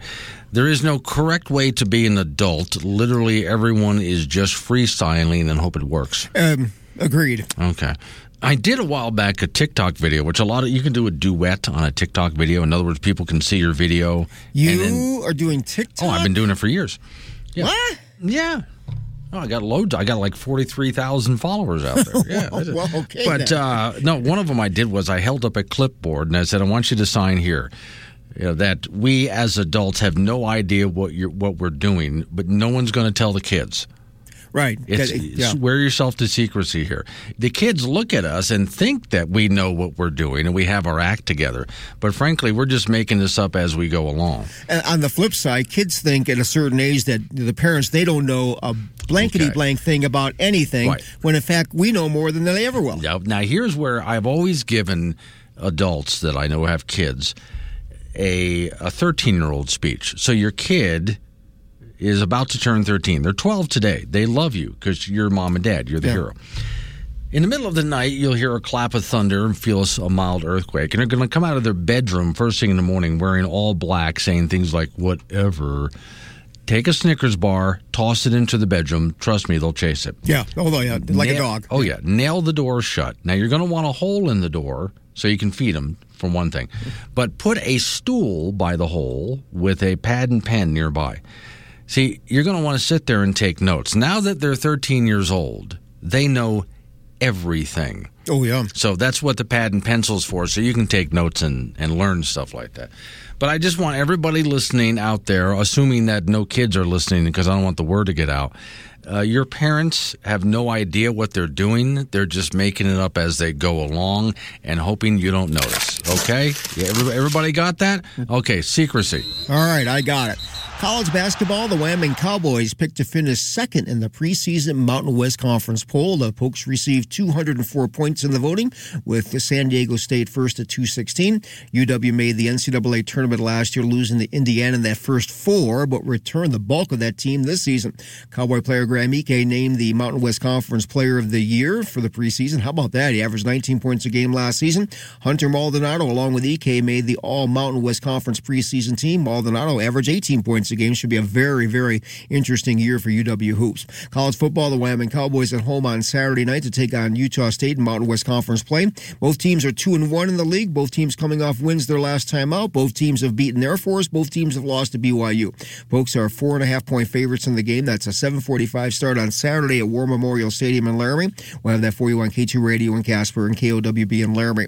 High school football at the 4A level. This is the last week of the regular season. Sheridan is the number one seed going into the playoffs. And they will host Campbell County, who will be the number six seed no matter what. Cheyenne East is the number two seed, and they'll host Kelly Walsh on Friday. KW, big underdogs in that game. They could get in as the eighth seed with a win and a Cheyenne South win over Laramie, plus some tie breaking scenarios.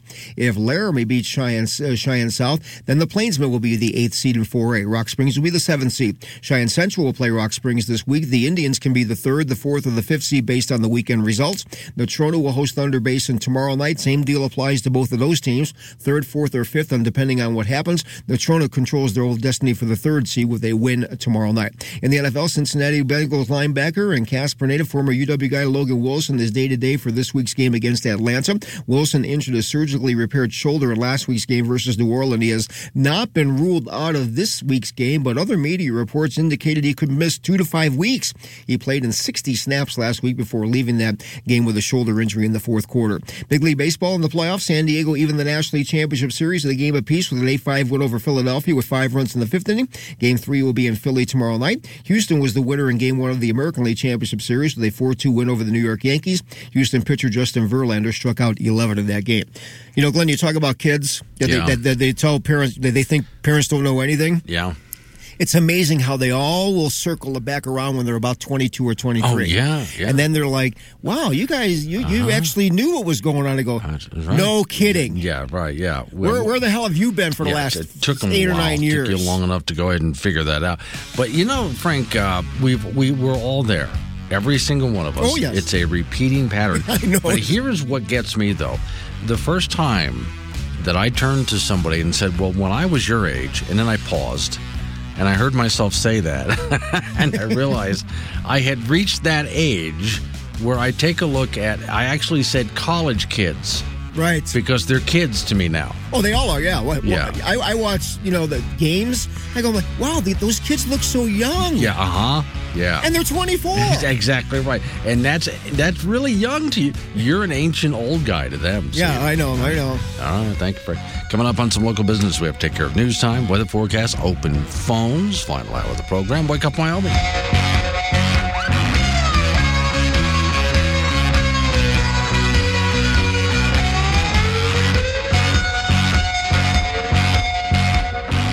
One thing I love about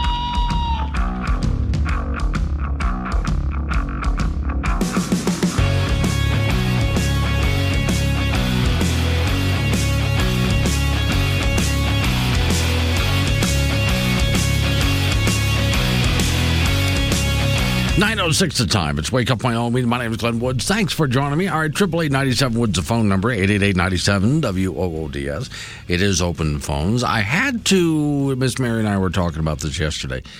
I had to take our normal open the hour disclaimer and update it because well there was a problem with using the name Dave because we were picking on Dave from San Francisco.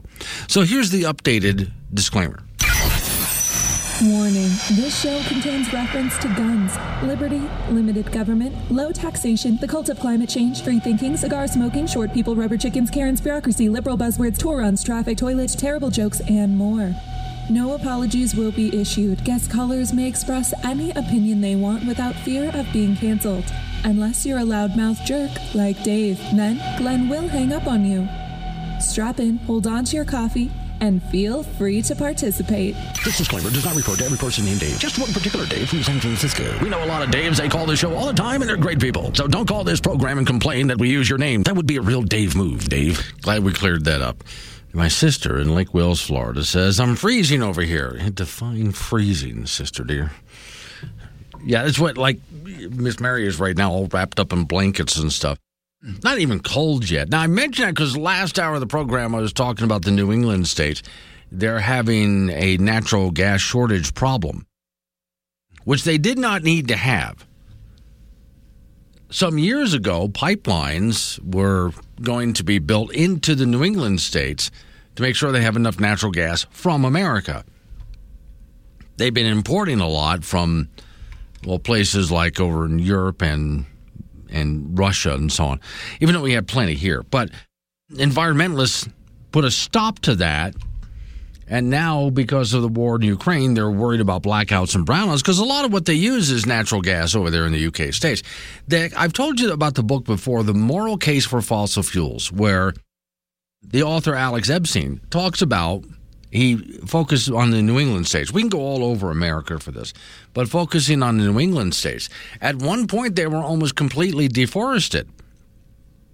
It looked like prairie out there. And that's because they cut down trees not just to build homes and their cities, but in order to clear land to grow enough food. And they also cut down trees to keep warm in wintertime. So think about this.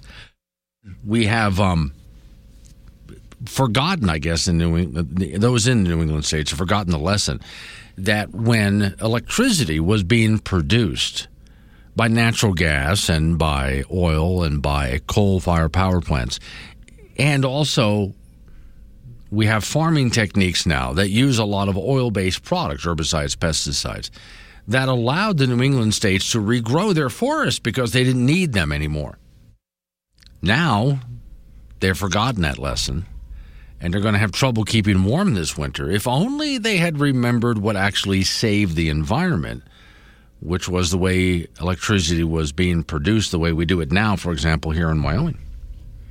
All right, Lee is from Kaycee. He wants to talk about electric charging stations. Morning, Lee. Morning, Glenn. How are you? Good, sir. What you got?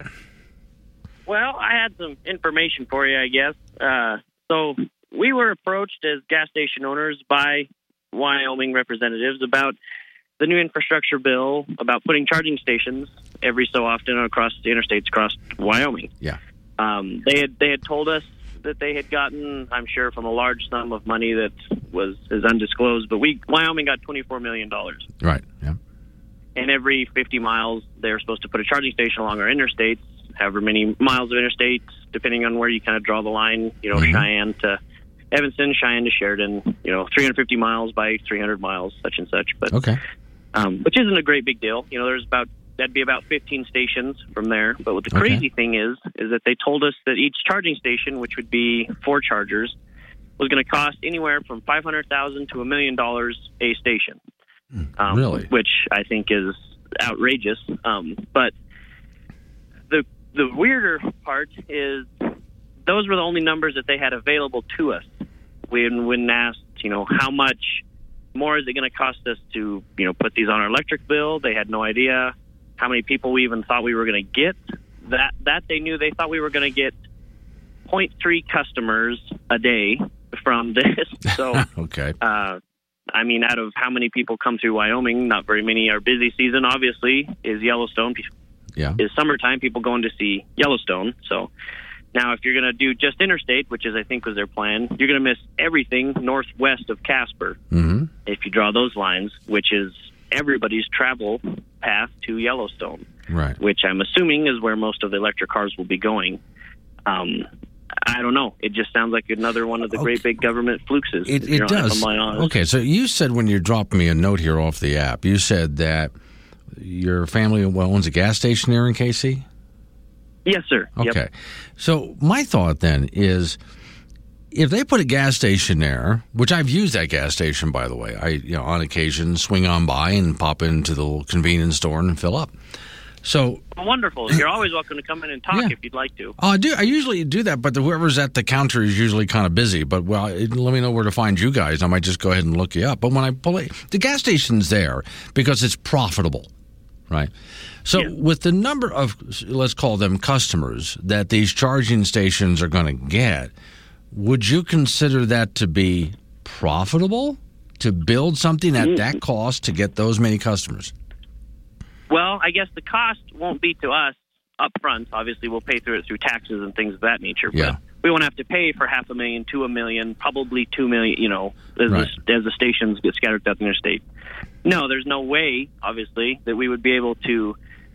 And then I guess the other crazy thing was that they told us the shelf life on those was going to be five to seven years, and we personally would be responsible for paying and fixing those things Oh, and and if you know as state funded things go if somebody's broke down in cheyenne of charging station we're not going to be able to get a mechanic up to fix whatever Right. the, would go wrong in a charging station up to kaycee for weeks you know so no a 0.3 customers per day is not gonna not Right. gonna make it any sense You see, my point is the whole reason that your gas station, your family gas station, is located where it is, is because somebody, well, in your family thought, hey, I know how I can make a bunch of money. I'm going to go up a, open up a filling station, and now it's profitable. I'm making money at this. The reason why you don't have electric charging stations there without the government showing up and dumping a bunch of money on you is because it's Right. not seen as a profitable endeavor. So once again, without heavy subsidies, these things wouldn't exist. And as soon as the subsidies run out, it's not going to exist any longer because if you guys are responsible for the upkeep and eventual replacement of these things and it costs that mm-hmm. much money to upkeep and replace it's not profitable so eventually these things fall apart Absolutely, especially with the short shelf shelf life as they have. right And then we kind of looked into doing it. We thought, man, that's an outrageous amount of money. We looked into kind of a a private way to do it. right So we looked at the catalog that all gas station owners get every year, and to buy a two charging station uh, or a two prong charging station electric thing was twenty five grand. Now that's without install and all of this stuff, but it was only twenty five thousand dollars for a two prong charging station okay which we thought was, I mean, how in the world could they be so wrong about so much math? First of all, right if we want to do it privately, it would be way more affordable. But we still, according to their math, would only get 0.3 customers a day. Okay, so but now- not feasible either way. I think the difference is because I looked into different kinds of charging stations, and there's three different types that I saw last I read this. There's three different types. Depends on how fast you want to charge. So if you do the two prong one, that little hotel that's right next to your gas station, you're going to have to rent a room because they're going to be there for a while. Right. Yeah. Correct. Now, if you 24 hours. yes, now if you got the other ones that can charge up in about 15 minutes, those are the ones that are really expensive to put in, but they can kind of hang out in front of your store for 15 minutes while that's charging yep. up. And yep, and and looking into what would require it, I, we were at a dealership the other day, and I asked about the new electric F one fifty, and they said for every 250 miles that you drive, you'll have to charge for 12 hours. So Yeah. looking at that simply with a level two charging station, which take about 10 hours for somebody to go from zero to to fill. I mean, I guess it would pay for us to have one if they have to sit there and eat three meals a day and buy a room. Yeah, sure. Now you're making a profit at it, right? Yeah. Yeah, okay. So where, where do I find you next time I fill up at your station? Or where are you guys located? I know. Oh, just yep. Just ask for the owners. We're usually uh, right outside the office. My mom always loves to have those conversations, Oh, especially okay, with people that kind of spread the word. So Because usually I see some employee at the cash register, which I assume wasn't you. no, that depends. That depends. If Okay. good looking, that's me. Then, oh yeah, then maybe I have spoken to you. I just didn't know I was. Okay. Yes, that's probably true. Next time through. Thank you. I can remember your name because that was my dad's name. So that's oh easy. yes, very good. All right. Thank you for calling in. I appreciate it. Hey, Judy from Casper, hang on. You're up next. 916. Wake up, Wyoming. Glenn Woods on K2 Radio. Join the conversation at 888 97 Woods.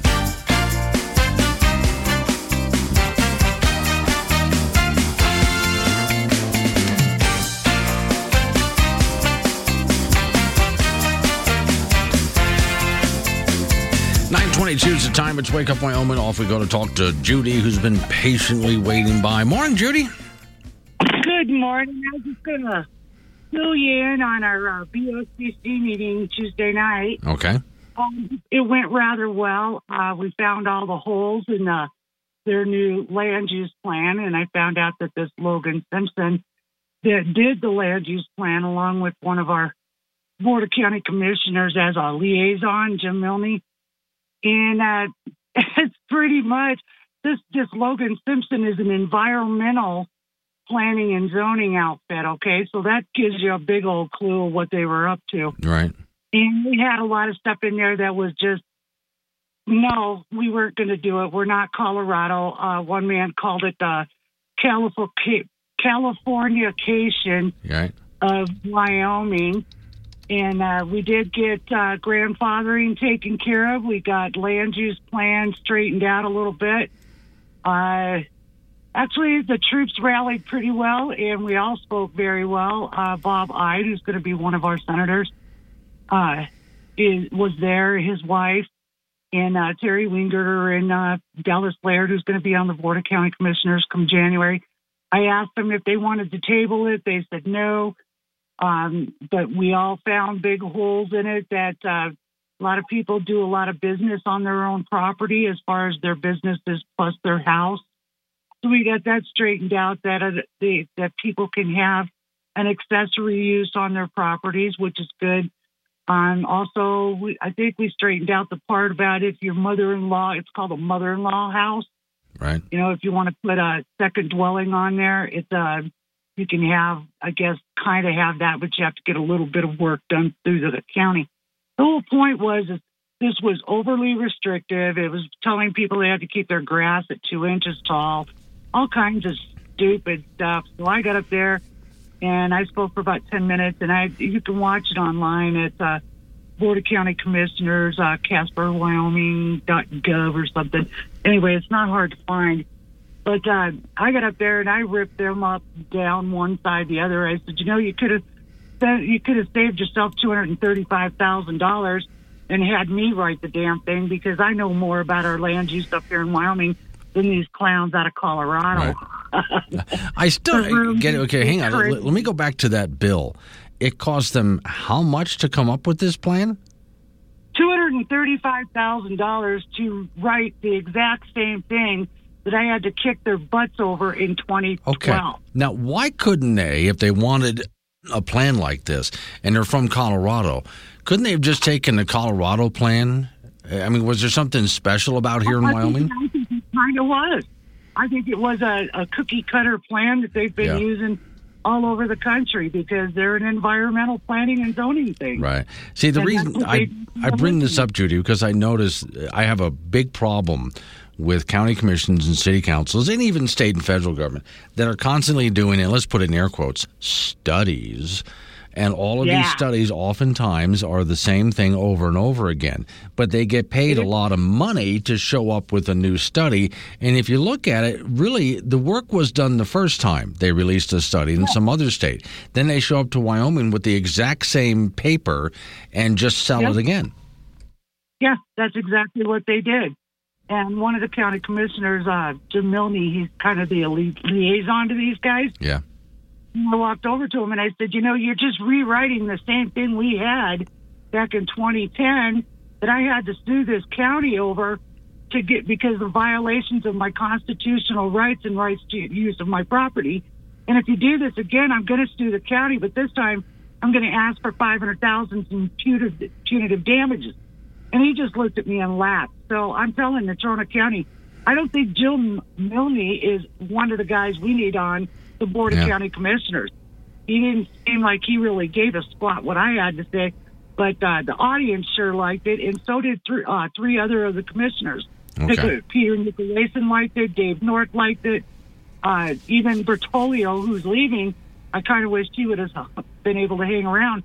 But uh, even Dallas Laird, you know, the next morning I saw him at breakfast when I was having breakfast with my lawyer, and he said, Good job, Judy. You know, these guys were telling you about your vegetation, the color of your accessory use barn had to be, uh, flooring that had to be in a pole barn, uh, Casper Mountain restrictions going on. One guy was like, I can't even build, you know, an accessory use for my garage and then have a mother-in-law, you know, little house so that when she comes and visits or whoever, and they're going, well, no, because it's got to be 20% or 30% something Yeah. open area. And I was like, why? Why? You know, wait, his- let, us go back up. can't he do it? What was this about the color of the barn? Yeah, they they were telling you just like you were living in an HOA. Yeah. The the materials you had to use for your barn, it had to look like it belonged to the house. I mean, just ridiculous things that we basically kicked their butts over it. Yeah. And I told them, I said, you guys go down this road, and you're going to be embarrassed again So because we're not going to put up with it. We're not Colorado. I'm going to go out on a limb here and say there's a reason that you did not move into a neighborhood with a homeowners association. Exactly, exactly. But I Mhm. think we got a lot of it straightened out uh, because even a couple of the commissioners had to admit that they run uh, private businesses off of their property. Yeah. All right. That. Good job, anyway, Judy. That, Yeah. yep. All right. Thanks for calling. I appreciate it. Well, see, that's what happens when people actually show up and, and prepared. They show up and do battle. I've been saying for years, victory goes to those who show up. Coming up on 930, an update on your weather forecast right after local news. Another segment of open phones. Triple eight ninety seven Woods. Wake up, Wyoming.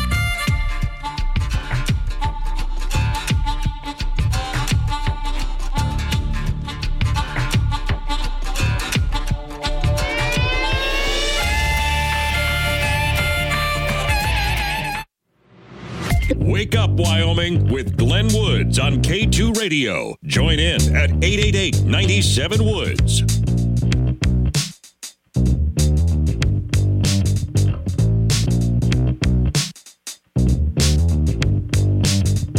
Nine thirty at time. It's wake up Wyoming. My name is Glenn Woods. Thanks for joining me. I just got a question off of uh, social media here. So, uh, in fact, let me make sure I get the question right because it has to do with our friend from Kaycee that just called a moment ago about uh, charging stations, and his family owns the gas station there in Kaycee. So I'm definitely going to follow up on, on that story, Lee. I really think that was an important call, and I want to follow up on it. But HL writes to me, why is government paying for charging stations, but gas station owners have to foot the bill for the whole building of the gas station? That's part of my problem. That's why I said gas stations just started popping up around the country organically. When the automobile became a thing, gas stations just start popping up all over the place because people realize hey, we can make money at this.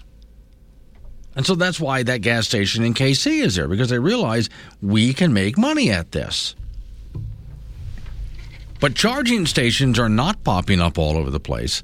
Some people are giving them a shot, but for the most part, they are not popping up all over the place because it's not profitable. That's a big part of it. That's why I keep saying when it comes to uh, electric vehicles, but also electric charging stations, but wind power, solar, and other such energy, which is not green or sustainable in any way. If it weren't for the subsidies, this stuff wouldn't exist. So, why then? Oh, and by the way, I was talking to a gentleman who was interested in putting up some charging stations in his town, and he just flat out said that, oh yeah, subsidies, and it's just very easy to do. There's no, it's not to say there's no bureaucracy, but very little to put up a charging station. But you got to try to put up a gas station. Now I understand we do have to worry about if we're going to put up a gas station. We do have to worry about uh, gasoline leakage and environmental issues. I get that. Yeah, sure. Let's take care of those things. But the hoops that someone has to jump through to put up a gas station and the expense of it all compared to what someone has to do to put up a charging station where they clear the bureaucracy for the most part and then just hand you money. Here, here, take some money, go build it. Yeah. Gas stations don't, don't get that kind of treatment. So this is where I have a problem with this because I'm a free market kind of guy. Oh, on that note, well, uh, save that story. This is another uh, oil and gas story. I'll save that for just a bit. Let's just do something different for a bit. So we're coming up on Halloween, right? That means zombies? Sure. So my friend asked me yesterday, Val, hypothetically, zombie apocalypse breaks out. Where are you going? Cracker Barrel. They said, Why? I said, Have you been in one of those? I mean, there's food, there's clothing, and the walls are covered in weapons, like straight hand to hand combat style farm equipment weapons. I said, Why? Where are you going? And they said, Bass Pro Shop. Excellent choice. But they're far and few between. Had to do a little research. If you live in Harlingen, Texas, there's a Bass Pro Shop next to a Cracker Barrel, next to a Sam's Club. I mean, that's like the zombie apocalypse trifecta right there. Unfortunately, I don't live near Harlingen, Texas, and I don't have a Bass Pro Shop near me. If I was next to one, Bass Pro Shop, hands down, that's where I'm going. It's got food, it's got weapons, and it's got clothing. But I guess I'm going to mm. stick with Cracker Barrel. Okay, now since we're in Wyoming, here's a cowboy explaining Halloween.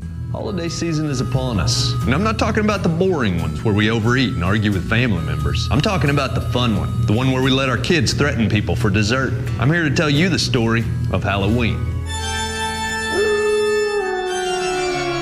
Like everything that eventually goes off the rails, it all started in Europe. It's a way for people to explain death and or weather. And I'm not talking about the fancy part of Europe with the nifty goatees and man wigs. I'm talking about the muddy parts of Europe with the burlap clothing and rickets. It all started with the Festival of Samhain, and if you're wondering how to spell that, you're wrong. It was a time when they didn't understand seasons, so they gave them dumb names like equinox and solstice. We know now that those names should be used for gyms and cycling studios. Seasonal affective disorder meant that you had been attacked by wolves last winter, and Samhain was a way for Celtic people to mark the change of their seasons. Their enemies, the Laker people, did not participate. I assume because they're in LA, where there are no seasons. It happened every year at the end of October or as they called it, the beginning of November, when the elders told them what they should be frightened of, sort of like we now do with cable news networks. Legend had it, this was when the dead would come to seek revenge on their enemies. Nowadays, we don't really have enemies. We have people who voted differently, frenemies, and those who don't follow us on Instagram. And they did stupid things like going door to door asking for food, wearing masks to keep demons from recognizing them, and carving out turnips, which is like a pumpkin for people without taste buds. They would put out plates of food to placate unwelcome spirits. My only experience with unwelcome spirits is my inability to handle tequila. In modern day America, we better understand the concepts of weather and death. So now we use scary stories mostly to stop teens from having sex at summer camp. Science has taught us that turnips are stupid. So now we use classier vegetables, like pumpkins. To reduce our carbon footprint, we use the whole pumpkin like a responsible society. Some of the lonelier among us even befriend pumpkins by giving them a face and naming them Jack. This was unheard of in olden times when pumpkins primarily served as prosthetics for headless people. In the past, we feared things we couldn't understand, like bad haircuts, autonomous bedding, and women in power. And while technology has allowed us to do amazing things, like turn vegetables into candy, social media has made everyone believe they're an expert at everything. And that's opened our eyes to the scariest thing of all real life. Because isn't a Wolfman really just a hairy dude? But how much scarier would he be if he was on Facebook able to opine about women's issues? We've learned that a raven saying nevermore at your chamber door is not nearly as scary as a human tweeting on the toilet, and that neither of those things will ever be as repulsive as a person who hands out carrot sticks to trick or treaters. And of course, we no longer dress up to ward off demons. As an intellectually advanced society, we dress up to attract them. Kids dress up as things like superheroes and princesses. Adults dress up as things like 70s cops and cops whose uniforms no longer fit. And dogs dress up mostly against their will. But more than anything, Halloween is about embracing the traditions of our ancestors and then figuring out a way to make them sexy, except for that turnip thing. Who ever heard of a turnip spice latte? That tastes like progress. Happy Halloween, America.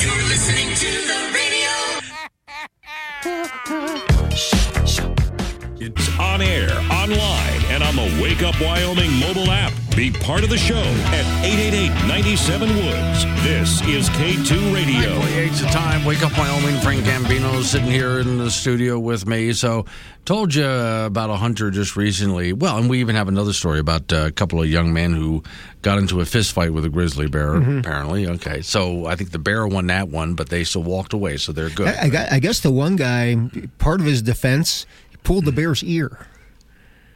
Fine. As hard, I mean, like continually. Whatever works. Yeah. Poke them in the eye, anything like that. Okay, so I have watched people who go scuba diving with sharks. And when the shark comes at them, they reach their hand out and push down on its nose. And that lifts them up at the same time the shark is going underneath them. And that's their defense for never getting eaten alive. It seems to work really well. They're not in a cage. No, they're Hmm. just out with the sharks. Okay. Wyoming hunter avoided grizzly country because he didn't want to get caught by a grizzly bear. Ends up coming across a black bear. So now you got to avoid black bear country Yeah. too. So you got to wonder next the cougars come after him.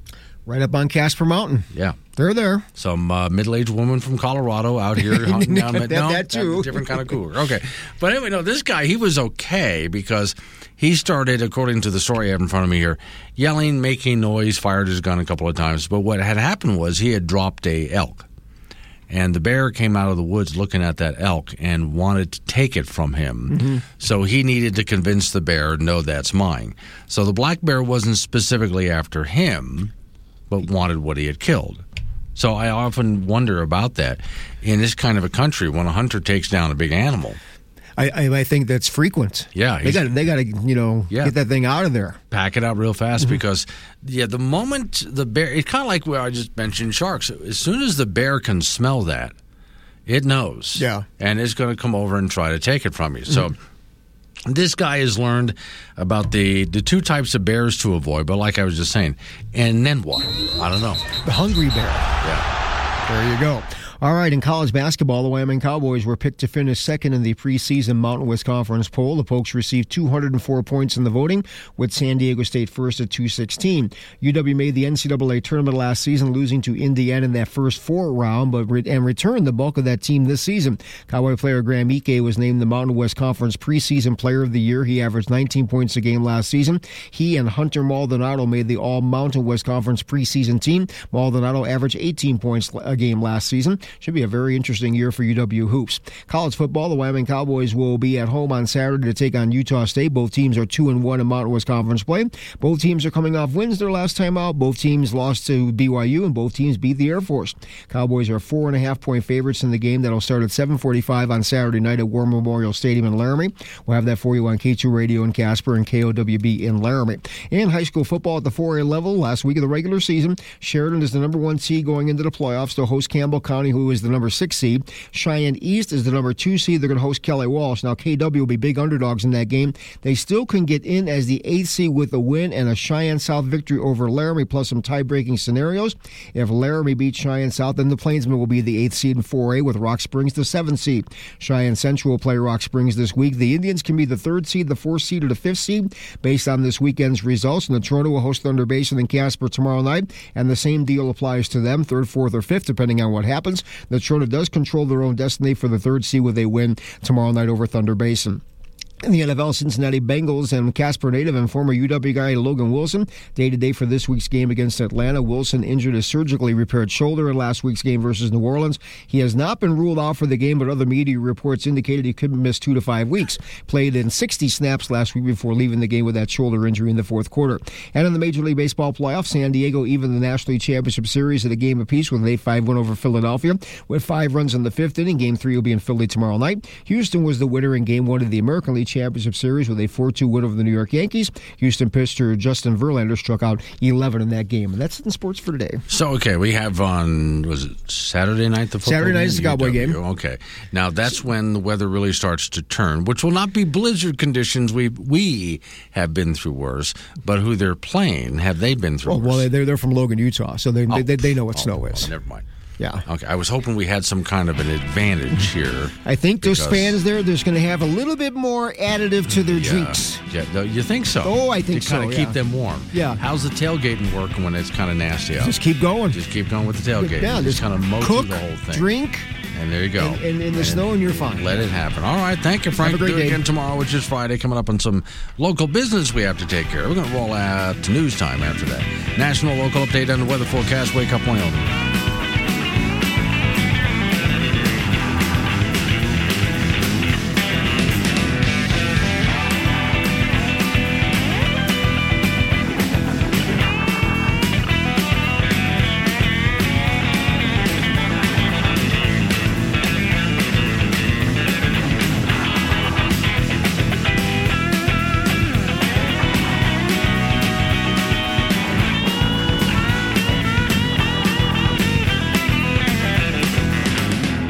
finding great